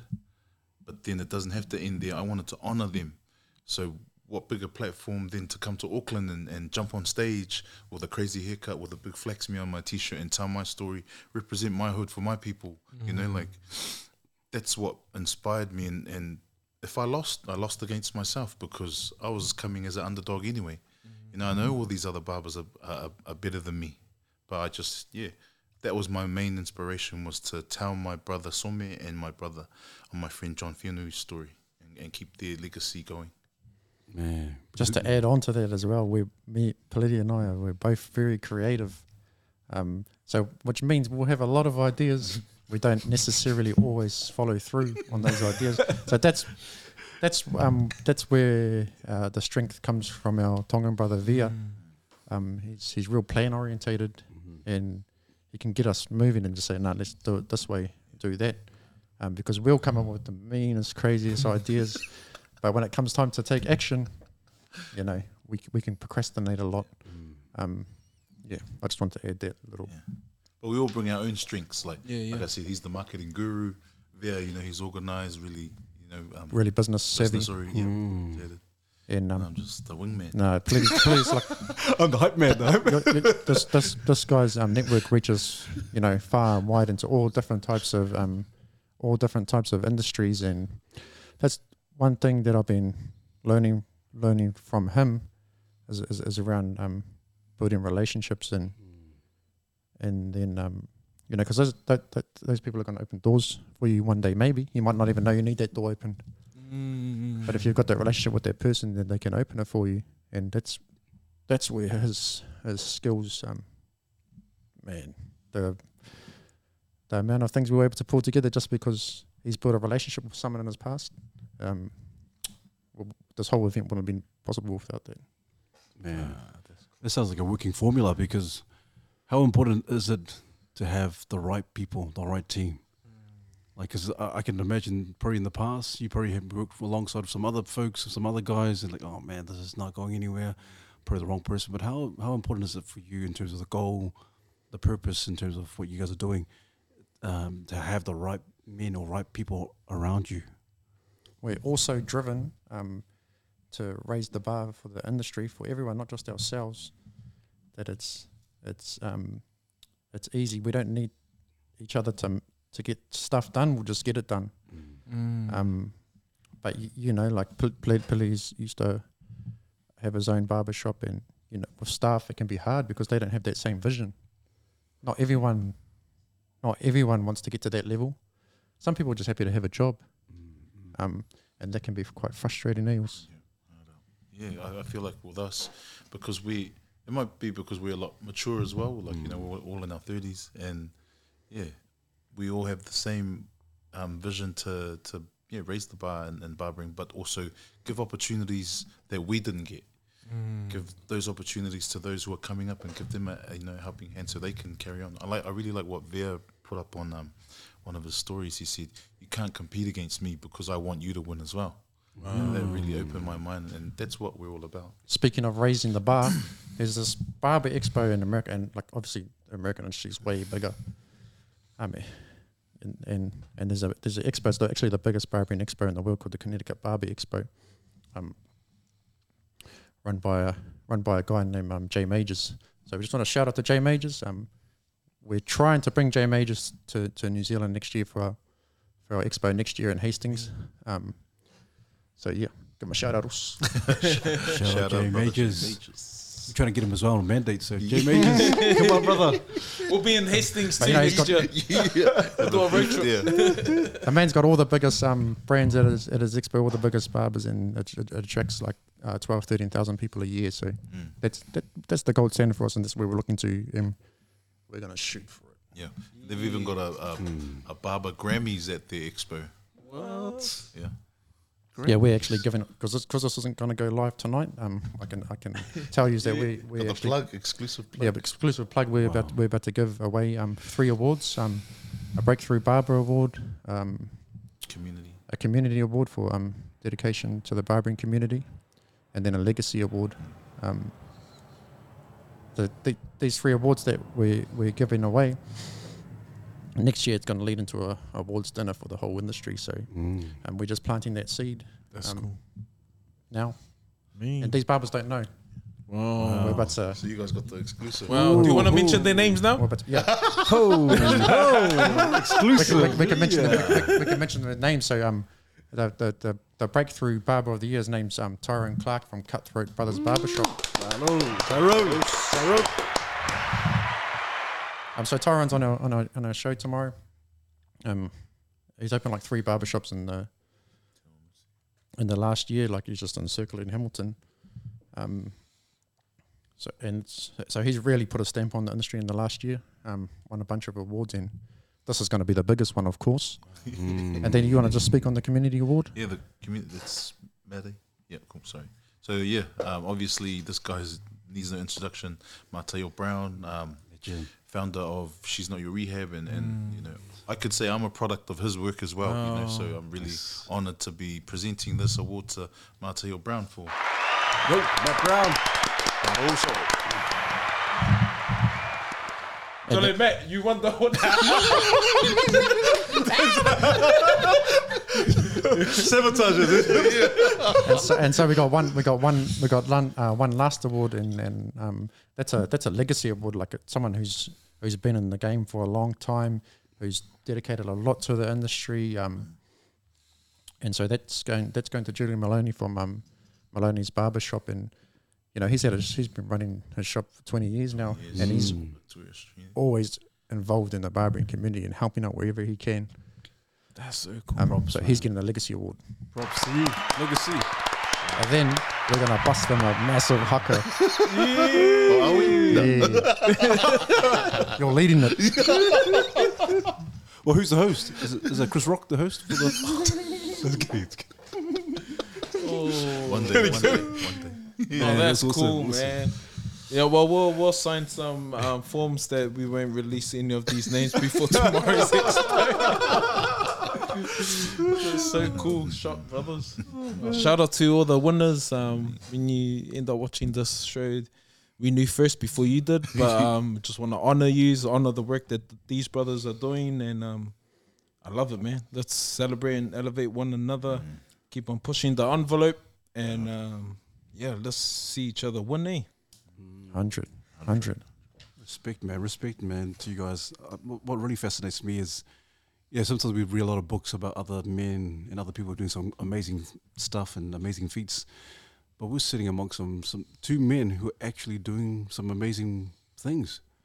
Uh, kudos to you guys, man. Props to you guys because I think you know we can read all these success stories and, and all these people doing amazing things, but you guys are actually doing it. And so my my question to you guys is like, man, what's the mindset? How do we get to that point? Like you said, raising the bar. What's the mindset for someone, and more so for our people and, and men? What's the mindset that kind of like, man, this is what I, what needs to happen? And before you say something, like even when you're when you don't have it all together, like you've just shared your stories when you're still going through this journey. What's that mindset? Yeah, I just lit up when you asked that question because on the van, on the van right here, um, Peleti looked at me and he said, "You know, it's crazy to think that we're only just getting started after everything we've done. Uh, yeah. We're just getting started, you know." And that's the mindset we've always. It's always that mindset of we're just getting started. Um, And, and celebrating in between, like you, we can go for so long, Yeah. but then we always try and find time to really celebrate, and then let's go again. So you're like, like, I, like other people might think that like because in our minds we're like, man, it's just the beginning, you know. Like the vision's so big, the vision's so big that where we're at now, it's like, nah, we, Yeah. Uh, and there was a time where we sat down in the, in the Vietnamese restaurant, just writing down some goals. that's and- two and- years ago now. Yeah, two years ago, and, and Jarvis was able to, you know, find that piece of paper. We were just looking at it. We're like, "Whoa, we've done all of these things, but not realizing." So what gets you to this stage? Obviously, you got a vision. You've set goals. What what gives you the drive to want to succeed or like do something that no one else has done? for, for, for me, it's um, it just comes back to like going to work, having no purpose, Yeah. and just ha- hating, hating, um, hating being there. So like everything that we're doing, ev- and everything that I that I that I'm ever doing, is to help other people get out of that spot. Um, so that's what's that's what's driving me. That's what gets me up out of bed in the morning. Um, yeah. What about yours? I just had a little sensitive spot there. Um, for me, so many years because it stemmed. I feel like it stemmed from being sexually abused as a young kid, and I always struggled with my sexuality and, and relationships uh, in my childhood, to the point where I had kids out of wedlock, or I had you know kids with several baby mums, and I probably you know, hmm. and that was my struggle was not being able to take care of my my responsibilities, and I was a deadbeat dad for a long time. Hmm. You know, just being useless, like bumming off my parents. You know, asking mum for money. You know, for smokes or going for drinks. And I always felt guilty, thinking, "Man, like, wonder if my kids are eating today." And I'm so useless. So I was, I'm really hard on myself for that, and I feel like now that I'm finally, you know, my shout out to my wife. She pretty much saved me. Um, she, she, you know, she took me in broken, but anyways, but like uh, my wife has really helped me untangle all my my thoughts. And even though I'm happy with my family, I still still feel unworthy because there's my kids out there that haven't got a father, and and you know, while I'm being happy here with my family, that drives me because they must hate me for not being there. And what drives me is is to build, you know, s- something good for them to hopefully one day be proud of me. And that's why I'm never um, content with like, hey, bro, you're like famous, or you came on this and you did that, and I'm like, nah. Until my kids are proud of me, then I'll be all good, you know. And hopefully, one day I'll be able to salvage those relationships and, and be there for them, you know. Um, that's when I'll be happy. Wow. I guess you said the, the word content. I think a lot of people get caught up with uh, the success. And you said we're just getting started. Some people start and they get one one kind of successful kind of um, rating and then, oh, yeah, and we're just going to stop there. I think that's the trap. Eh? The trap is to be content. You think, oh, I've made it. I've arrived. I love the fact that you guys are just getting started. You guys are still pushing through. Um, but also, you, you're saying also, uh, uh, you feel unworthy. I think there's there's a lot of times in our own lives we feel unworthy in terms of uh, what we've done in the past and just revisiting the past. But I love the fact you're saying, "Hey, man, that's that's that, that's the past. This is n- the new me. I'm just gonna keep going." And so, just brings me back to uh, how much of that, in terms of forgiveness, is, has been important for you. Yeah, that's been massive. It's been really hard um, to to forgive myself and, and to project all that love back into myself because you know the unworthy feeling and the guilt as well. Um, it's still something that I'm working on and working through the therapy and, and a lot of my you know issues. I, I always took it out on my, my wife, but that's not her responsibility. You know, like how uh, Matt says, she's not your rehab. You know, he's not your rehab. So for me, I need to take ownership of my actions and what I, you know, inflicted upon. You know, it's self-inflicted, not the trauma. Like I, I've forgiven, you know, I've forgiven the person that did that to me or the people that did that to me. So I don't hold that energy. For me, I'm just kind of focus on what I need to, to do to get, you know, to that next level. So yeah, mm. still, still trying, still healing. I'm, I'm actually just experiencing that same guilt that um, Peleti's feeling at the moment. But with my um, baby girl, she's about five months old now, and I haven't really had the chance to be in her life. Um, I want to, and I'm trying to. I'm trying to make things work with her mum, like so I can see her.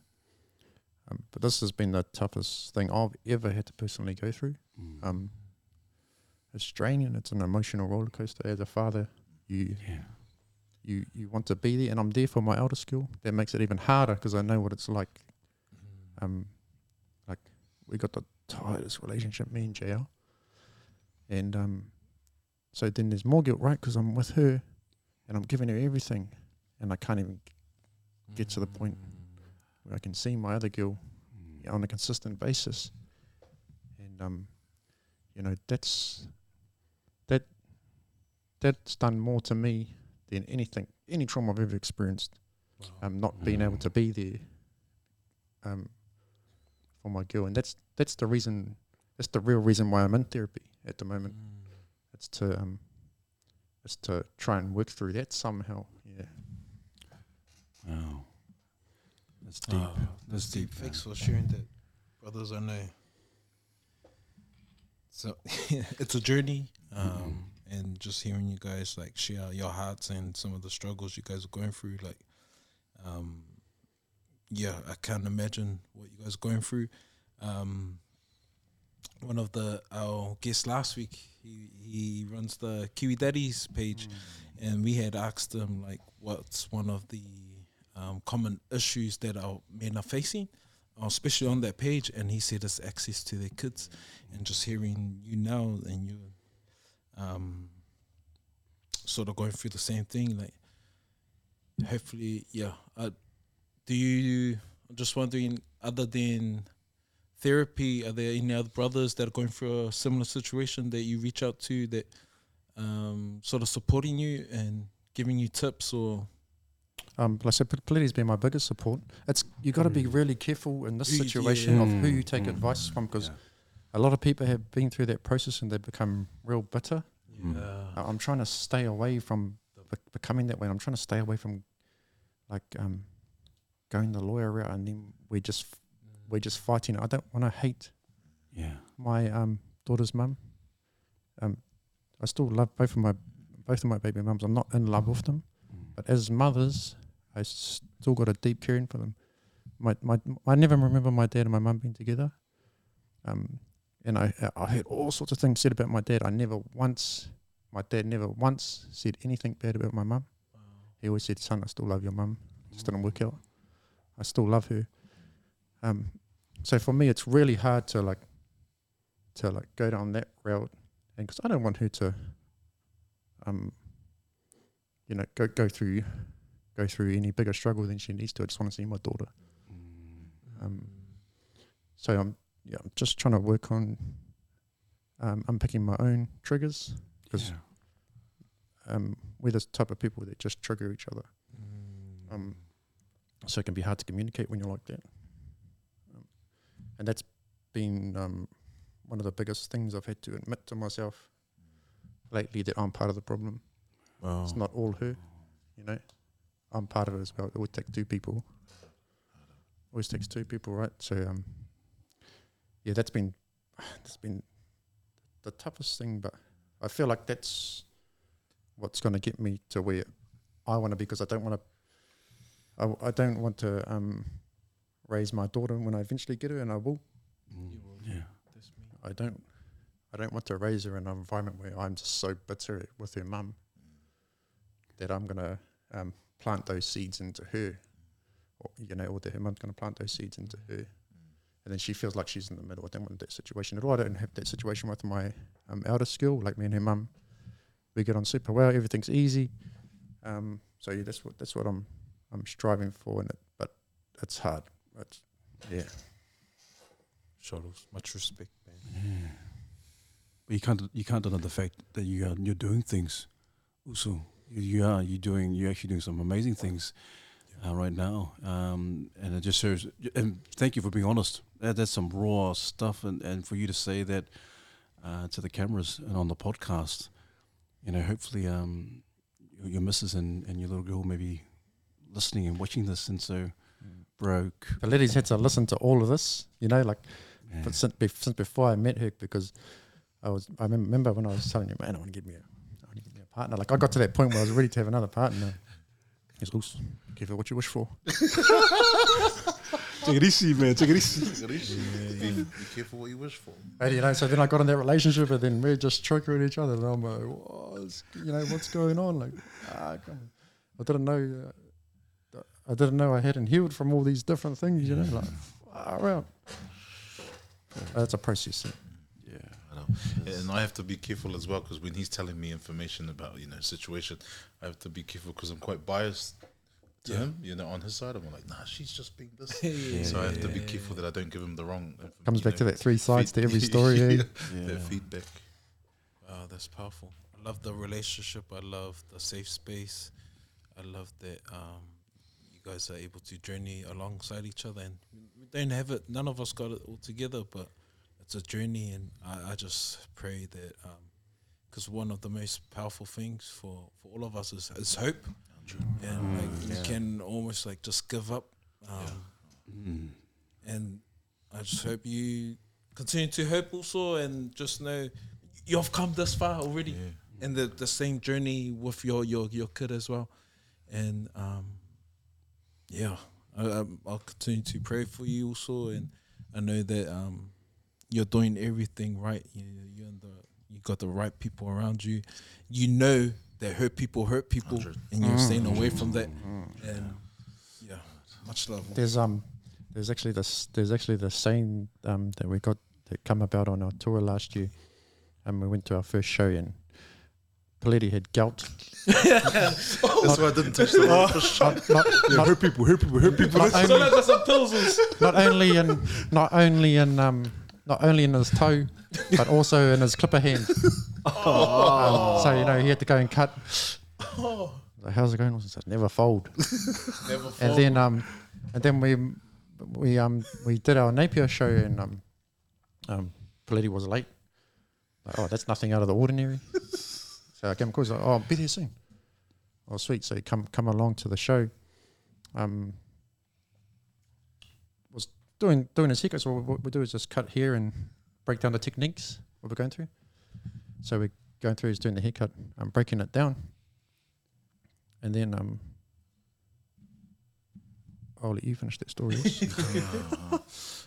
Yeah, uh, so I did my demonstration because I knew I had to get through. it. Otherwise, um, I, I wouldn't have been able to after I had announced. You know, um, so as I was finishing up, um, yeah, I just said to the crowd, um, two hours ago, um, I just lost my brother in the car crash. I just, you know, came from the hospital. And, um, for me, my safe space is cutting here. And when I found out that my brother had passed away, I just needed to get those clippers on my hands. So as soon as I got to the um, to the tutorial, I knew I had to just get through my haircut. You know, just don't say anything, just get through. And I didn't tell the Usos, I didn't tell anyone. I just held it. Yeah, and until I was finished, and then yeah, that's where the you know the the phrase for our trilogy came is never fold. Never fall. So I just got them tattooed on my arm. Yeah. Oh. Yeah. Is that um Sumi? Oh, this is Philly. So this is my second brother that passed. Oh, So Somi committed suicide in 2012, and Philly yeah died in the car crash last year. Oh man, so sorry. Oos. And then the man just the man just kept going. Like we finished our tour, we still had a few more cities to go, and never fold. So yeah, we um when my brother passed, uh, that was our show in Napier, but we had another show the next day in Tauranga, and I knew I just wanted to be in that positive energy with the Usos uh, with uh, in the toko. So I went to Tauranga while my family was just. you Yeah. I just always feel good when I'm in when they, when I'm cutting here. Yeah. Can't can't preach it. yeah, Yeah, so I gotta, yeah, gotta true, man. Speak my, my, my truth. Because yeah, that's um that's a very popular. Oh, obviously, it's popular down in Hastings and Flaxmere. Uh, it's just as popular up here in, in Auckland. The the saying of the our young men, our youngins are like, oh, never fold, never fold. um, but sometimes they never fold is for something that's um that's negative, you know. But uh, but tell, we'll, we'll explain explain to some of our young men out there because they go, oh, never, f- yeah, never fold. He's just gonna oh, oh, yeah. bash on and fight. Explain to them what does it look like for you guys in terms of positivity. Oh, you know, we. It's just like sometimes you'll get to a point. For instance, here's a good example. This is so we put in our event together, and we're like, "Oh, we're going to need a liquor license." None of us have ever applied for a liquor license before, um, and it's quite a lengthy process. Uh, we didn't have time, so we didn't have all that, all that um, time to wait because it's like you got to wait twenty working days plus another five if the approval from the venue. Then you got to have all these other things in place, food, signs, um, all this other stuff, and then paperwork. Hey, we us two are not big on filling out paperwork, so. yeah. I sent me some paperwork, and I said, "No, I can't fill out that paperwork. It's, you go, I'm gonna, I'll give you a call and let you know what's going on." But There's a never folded. I'll fold the paper. I'll fold the paper. Um, With the same movement. so yeah, so that, but, you know, you know, you know, you know, Peleti was going through through his struggles. 'cause He took on that um, ownership of that role to get the license.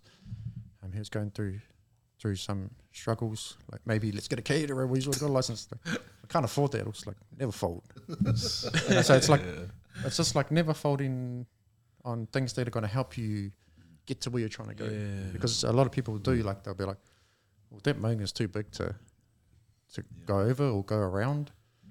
Um, I'm just going to quit. yeah, yeah. I, I really like what I seen one time when um the analogy of a kid, like when a kid's trying to walk, the whole family's like, "Yeah, keep walking," or you know, celebrating every step. When they fall over, they stand back up. Everyone's like, "Yeah," but once they get a bit older and they're like, "Oh yeah, I'm gonna go, um, you know, to university," and then it's just changed. You know, everyone's like, "No, don't waste your time. Go get a nine to five. But it would be amazing if our families, you know, or if we could still continue to celebrate that person, like, yeah, go do it, you know, with that same energy. Um, yeah, it's just, it's sad when we grow a bit older, everyone starts to kind of like be influenced by the negative things and just start doubting each other. True, man. That doubt, that doubt is planted in you. It's planted in you um, from from a young age. You know, like I used to hear my nan saying, "Money doesn't grow on trees." You know, s- just little things like that. They're they're they're planted in you. You can unlearn those things. You can you can unlearn them. Um, but you have you just have to go out there, seek that knowledge, and try and unlearn them. I've been trying to unlearn them myself. You know, like. Um, yeah, I'm trying to raise the bar on how much how much we charge, but I I, I, grew up in poverty. Like I, we were poor Yeah. you know so um, a lot of the things the beliefs that we have they, they, they, they come from a young age or people around us. You know there's that quote about um, you are the five people that you hang around you know and it's so it's so true. You just think about the people that you hung around at, at um you know I used to hang around Charles. So I was the man at picking I was the man at, I was the man at picking coke, uh, orders at coke. Charles was picking all the bulk orders but you know what I mean? Like it's, that's um it's Yeah. it's so true. Um because the things that you're hearing you're going to take them on and you're going to start believing them the things that you say i'm always try to be real intentional about the things that i'm saying as well because i don't still get negative sometimes Yeah, yeah. but, but when i'm when i'm doing that i'm like man i'm doing this to myself you know So cool. There's one thing with um, especially you know, I speak I speak from a Samoan lens because I am Samoan. You know, the one thing that I feel uh, is kind of challenging is we love to mock. We love to mock each other. You know, that's that a banter, big one Tell us about him. that, that banter. You know, but at the same time, at whose expense? And it, uh, and I feel a lot of that uh, has carried on into different spaces. And for me, uh, I really have to try and watch what I think. You know, I might see someone with a, you know, they might be beautiful, but they've got one leg, but I'll just focus straight away on the one leg and just think something negative. So now I'm really trying to change that, like rewire my brain and just be like, nah, I'll forgive, I'll forgive you for thinking that, and just try and focus on, you know, the positive rather than the negative. And yeah, I, I guess we just need to, well, all of us had to try and rewire our, ourselves and be mindful of me. of the spaces that we're in as well. Nice. Never fold, eh? Never fold. Never fold. Unless Uh, is the washing. Who's um? S- Correct me if I'm wrong. Are you the first Pacifica councillor in Hastings. Flaxmere? Yeah, uh, in Hastings, In Hastings? Hastings district. Wow. Yeah, So we had um, one of our the usos on our show um, named Ranji, and he talked about um, just how we blame the systems for certain things, and but um, and how the system is set up for us to be a certain way. But um, as Pacifica, we sometimes we can sort of become victim to it and blame it and then just stay at that Yeah, in that space. But um, f- you know, being in the position you are, what are some observations that you've seen in your district in terms of uh, how the system is set up? Yeah. Or have, yeah, In a positive way or negative? positive and negative. Oh yeah. Um, for me, because of, you know, like I felt unworthy again in that space. Oh wow! I felt unworthy, even though I was, uh, you know, um, nominated by my community. Um, I still felt like my point of view wasn't acknowledged or wasn't as important as the other, you know, distinguished um, councillors around the table, and that was my biggest challenge was trying to find my voice. What do I stand for? What do I speak on? And I really had to just focus on what was what did I value from my community. You know, like it's the vulnerable people, it's the Pasifika. Like our, our Maori councillors were there, so their voice was present. But if I wasn't there, you know, none of our issues would be brought to the table. So that's one thing that I really tried to hang on to was my opinion was different to everyone else's, and that's with my power. That's where I found my power in my voice. Wow. It's just being um, genuine. Like Yeah. Yeah. And do you go into these spaces sometimes intimidated or feeling like you have to be a certain way, or you going, "This Oh, is me"? I used you to be intimidated. I Yeah, used to be intimidated, but um, it, it's ah, yeah, yeah, it's just been a journey. It's been a journey because I, I don't like reading either, and and I don't like. I struggled in a one hour meeting, but now we're having like eight to nine hour meetings, just sitting there at the table, you know, talking about different topics. But yeah, I try and find where I can fit in and, and where I can push and influence change for the community.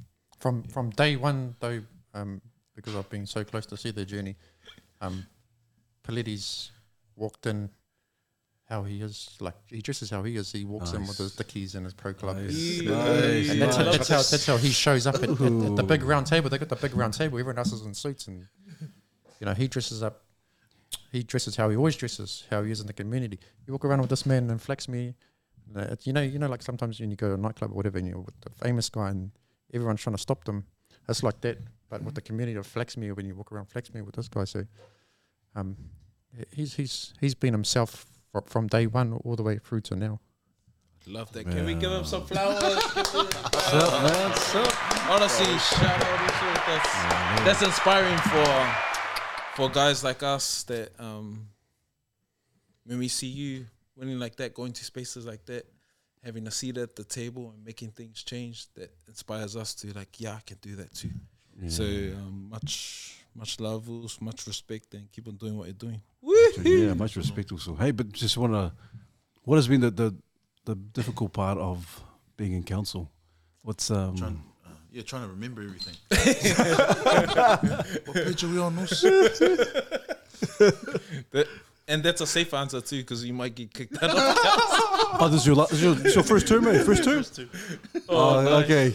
Love, Vote for. love that. Wolves. nice one. Oh man, there's so much um, so much nuggets tonight. Uh, you don't mind if we run it back?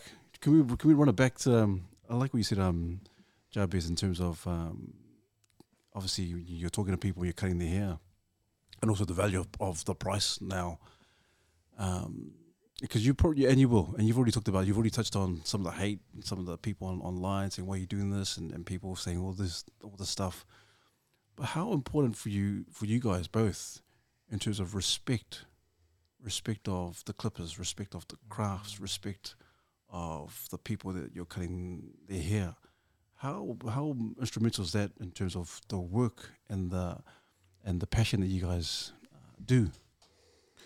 It's it's everything. Like the the reason why I do push hard and push my prices up is because I want to respect myself. I want to respect the client. But what happens is, uh, let's say I, I was on twenty dollars now, and I was cutting the hair. Well, now I'm losing respect for that person because I'm feeling like "Ah, this can't. Excuse my language, but um, you know what I mean? Like "Ah, I don't want to cut this guy's hair.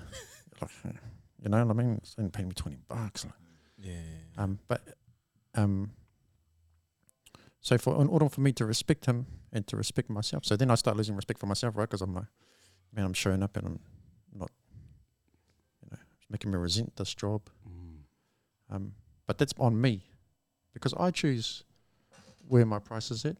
I choose where I set that. Um, so that's on me. I just got to put put it up and put that respect on myself. Um, and then in turn, I'm putting I'm putting the respect on the client because now I'm happy to cut that guy's hair. Oh, nice. I'm happy. I'm trying to give him the best haircut he's ever had Wow. until seventy dollars starts feeling like twenty dollars. you know, but it's just the same it's that same process and and um, re- respect is everything. Like the way the barbering industry is moving towards now is towards an appointment based. Um, where the Mm. historically the barbershop was always walking, which is why the price is so low for a long time, because you could just, especially before fades become popular, Yeah. um, you could just bang out a haircut in ten minutes. You know. So you- Mm. So barbers back then they were probably making good money, you know, because they were just doing ten minutes, boom, one after the other, as fast as they can. That's not what we do. We take our time. We give you the best haircut we can possibly do. We we let people sit in our chair and unload everything. And the therapist charges two hundred and ten dollars an hour. Wow. So- Mm. Um, and we're pretty much doing the same kind of thing, you know, like allowing Yeah. that space. Um, but now, um, a lot of barbers work on appointments. I work on appointments. Bleeder works on appointments. Um, so you you need to have um, people respect your shop because one problem I did have a lot when I was at twenty dollars, a lot of people wouldn't show up. I don't make an appointment, they don't show up. Then you lose money because if you don't do the haircut, you don't get make any money. Yeah. So you imagine you got a book day and then half of those clients don't show up because they can't be bothered. Well, then you're already making not much money. Now you're making even less money and you can't replace them because it's too short notice to get Yeah, someone else in.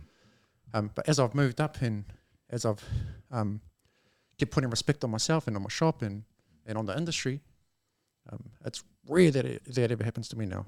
You know, That's me. now that I'm at a higher price point, it's rare that people ever treat me that way. They treat me with respect now. Um, but that's that's by me filtering out the people that I don't necessarily want to have sit in my chair. Because I don't want this to turn into like sticking boxes at Coke, you know.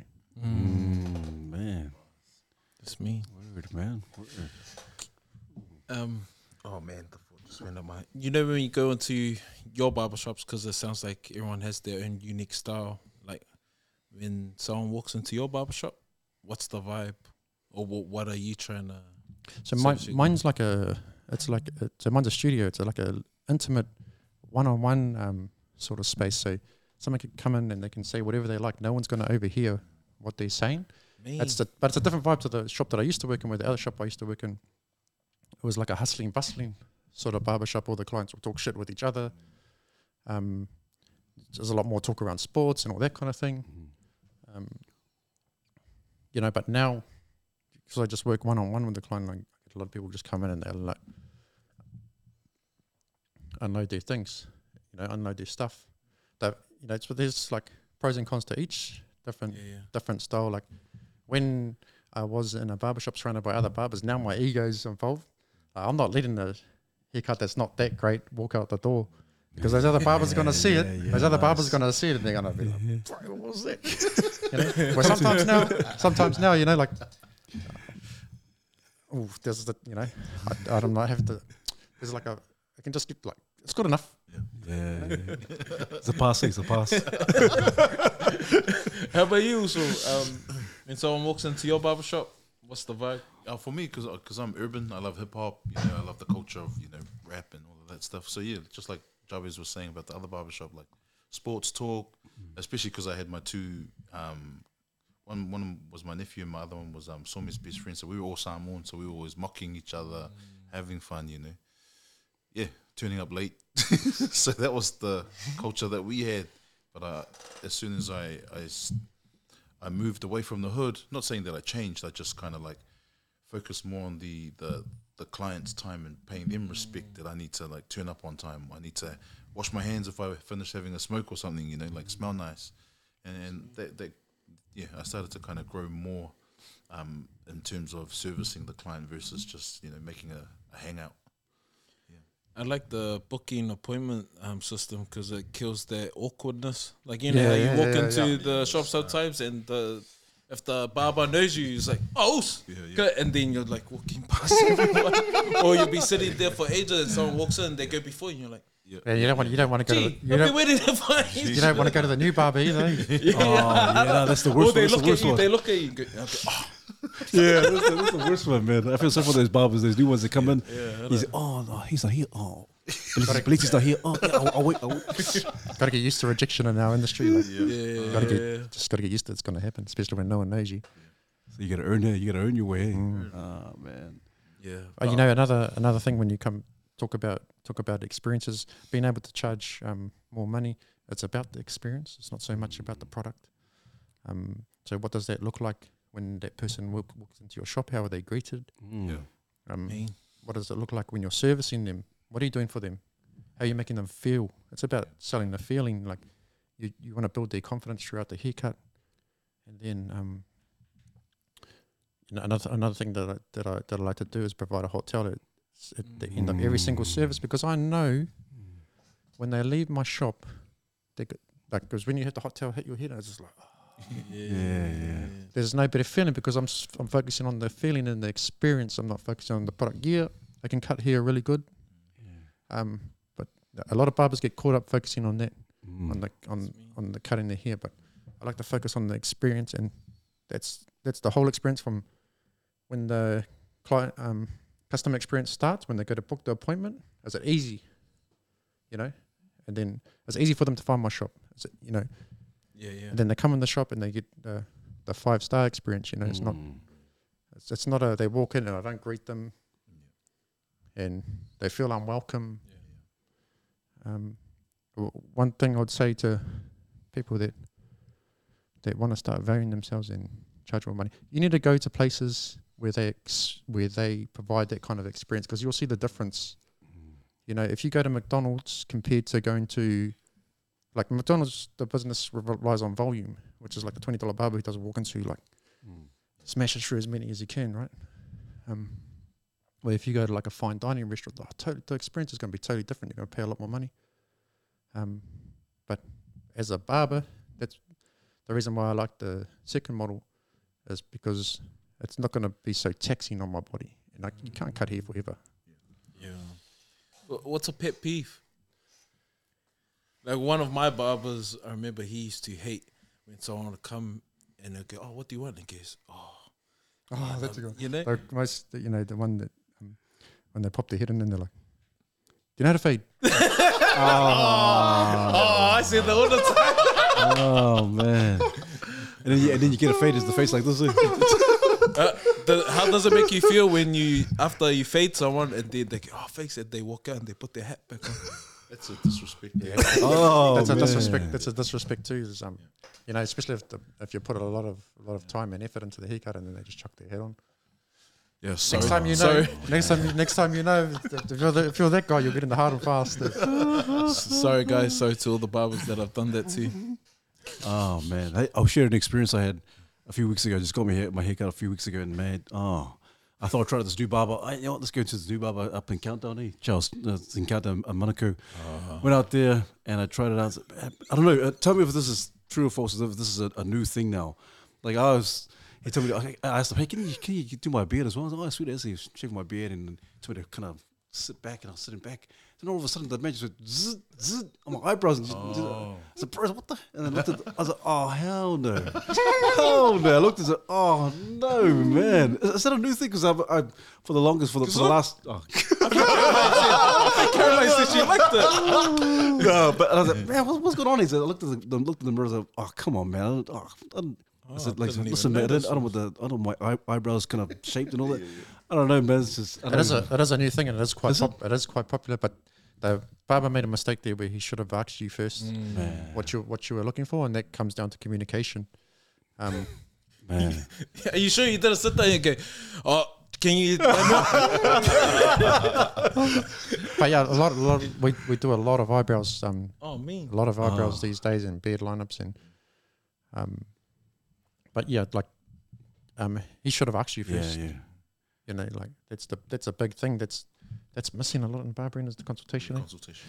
um uh, you know like you go to you go to a salon and another reason why they can charge so much money is they they put a lot of effort into the consultation where in barbers say sit down what do you want bro how short you want on the sides boom bang it out You know, instead of like taking the time to see what the person actually Mm. wants. A lot of thing times things get lost in translation, and you're guessing as a barber because the client doesn't necessarily have the knowledge to tell you what he actually wants, Mm, or mm.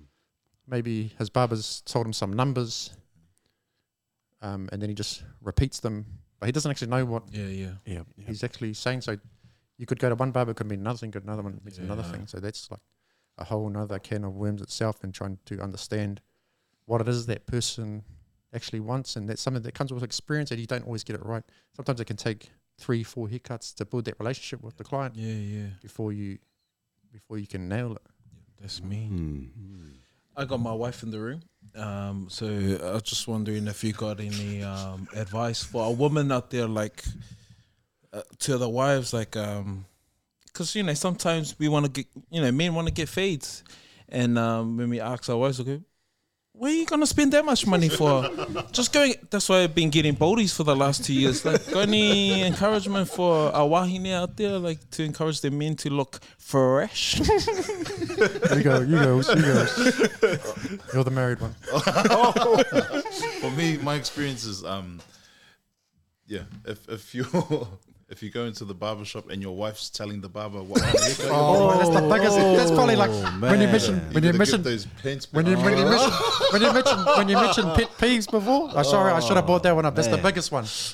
That's the biggest one. the wife telling the barber what What She haircut? wants- What haircut what the dude wants? Yeah, what cut? she Bro, wants. are you serious? yeah, that's All the time. Very common, That's very common. It's, it's when the wife tells the barber, "Oh, can you shave his eyebrows?" yeah, so good. Nah, yeah, Or, or, or, or, or mums like telling you they want this haircut short as possible. the kid doesn't necessarily want the oh, hair that shorter. It's not necessarily going to look the best. You know, so the, the kid might end up crying ju- just because mum's like, cut it as short as it can go. Oh, mate.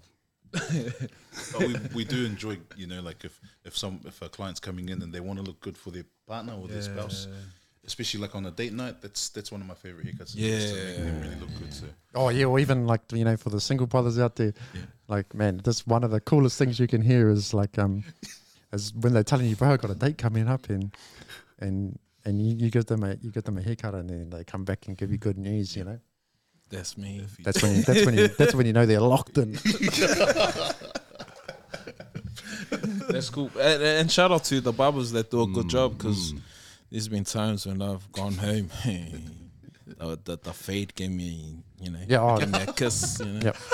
Definitely, but the thing the thing is like he always he always goes back, you know, and yeah. just saying just just saying like none none of the shit barbers charge a lot of money, mm. you know, because they would never be able to get to that point. Yeah. So like it's one of those things like in every everything in life you pay for what you get. that's me. Yeah. That's me. So I'm gonna try my eyebrows next week. too. For the Reckles. Bro, man, I walked in the door just, oh my gosh. you look, honestly, I walked in, oh, They're you the look, pointy ones. you look, you look pretty. You look pretty. oh man, that's not the that's not the aim of the haircut. Oh, but yeah. But brothers, man, s- so much James, so much nuggets um, tonight. Um, man, thank you so much for your time, Usos. Just, um, I love the fact you, um, Jabez, I think, if anything, fun fact, and I think you already know this, your name, your name says it all, and, and you suit, you actually suit your name, Uso. Um, you said out there, we, we we had had, had some kai, is that uh, he was more honourable than his brothers. But the big, the cool, the cool thing was this: is that, yeah, you know, obviously J- Jabez or JB's, it's in the Bible. I think it's in um, First Chronicles chapter four, verse nine to ten. Uh, I just looked it up now. Just oh, here's his bubble. I can I can confirm that. but the good the good thing about it is obviously there's, there's a book called the Prayer of Jabez, and um, but the thing about Jabez that made him special is that he prayed to God to say, "Hey, increase my territory, increase my horizons, uh, my heights," and that's what you're doing, bro. You are actually doing things. You've asked, you know, you just everything about your your, your dreams, your goals, and your aspirations. You are actually doing it. You you are your name, um, and so. I've also got a super big head, and uh, uh, the, other, the, other, thing that, that um, Jabez means is that it means born in pain. Yes, born in pain. Um, so yeah, it must be pretty painful for my mum to push my big head out. But man, respect, respect to you guys. Peleti, thank you so much also for the wisdom and the openness and the rawness. Both of you guys, man, just, um, just, uh, just just been an awesome time of conversation here. Um, Charles, Yeah, just, man. man. yeah, uh, today's one special t- for me because of the also reconnecting. Um, Mm. I've followed um, your journey on Instagram and watching from afar and knowing that we had worked together. And for you, that was your, for all of us, before we had our transformation, that was our rock bottom. And, and seeing where you are now and, and knowing where you will end up being and having that hope. I'm just really proud also. Um, and you know, your story both your stories are like, if you can do it, we can do it. Mm. And whoever's watching, man, have that hope that you just gotta think it, believe it, and just work through it. And don't, you know, these guys, so many, so many barriers have been put in place.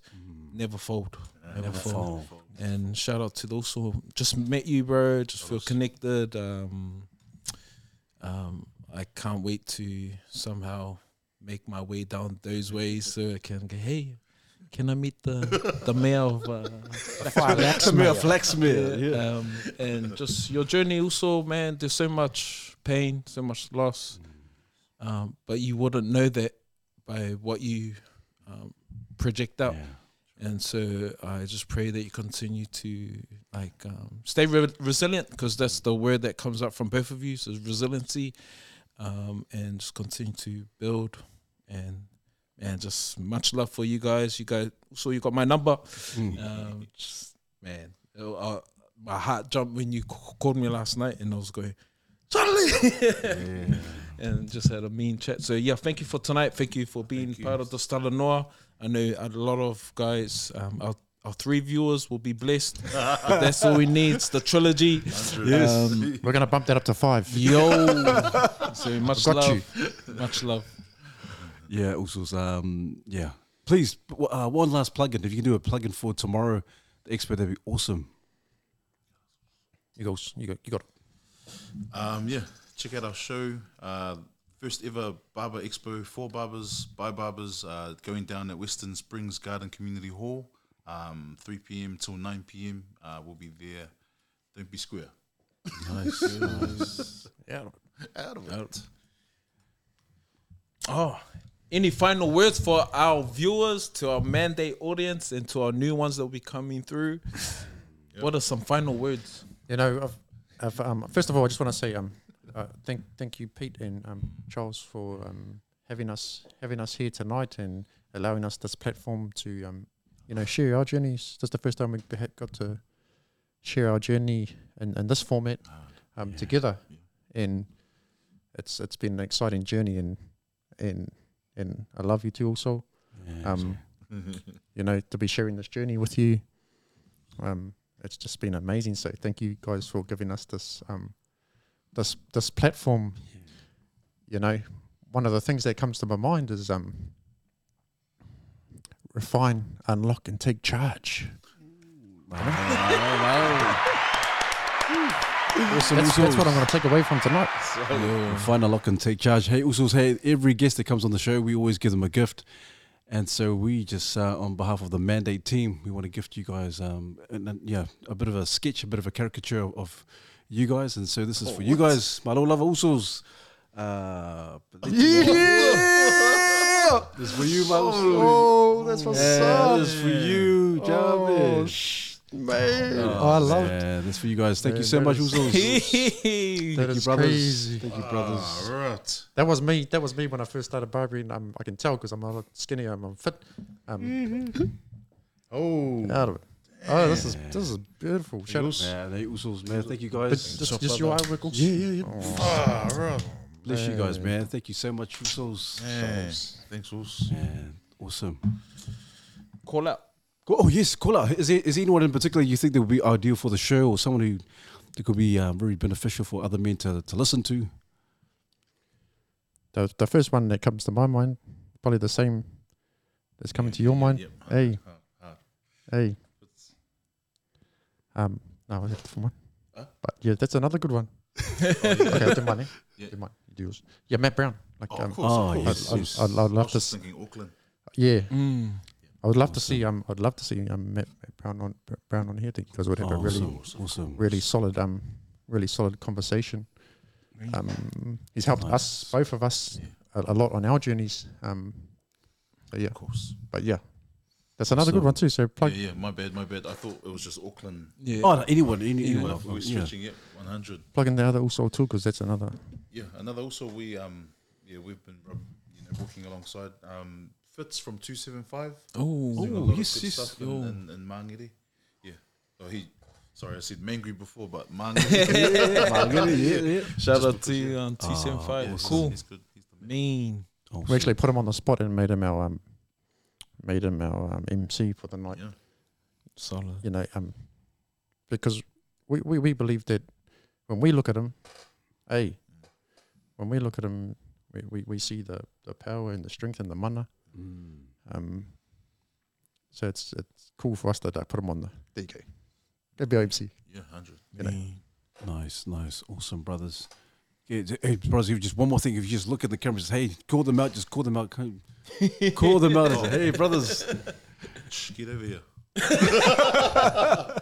get in brothers. Awesome, brothers. Matt, Matt, I know you. I know you're the big time now, but you know you come sh- you come back and show us love in the barbering scene because he's a busy man now. Yeah, like, he's a busy and man. Yeah, yeah, yeah. He's all over the show. Like he's all over the show now. So like for even us to have him still on our Wow. on our show, Mean. and like we're paying him nowhere near as much money as he's making. You know, Mm. and and other. He's working in that corporate space now. You know, so. yeah. Good on. Um, but for him to come back and, and show us love, um, that's, that's just an honour. Awesome. Thanks, Okay, guys. Awesome, brothers. Mateo. Shot brothers. Mandate.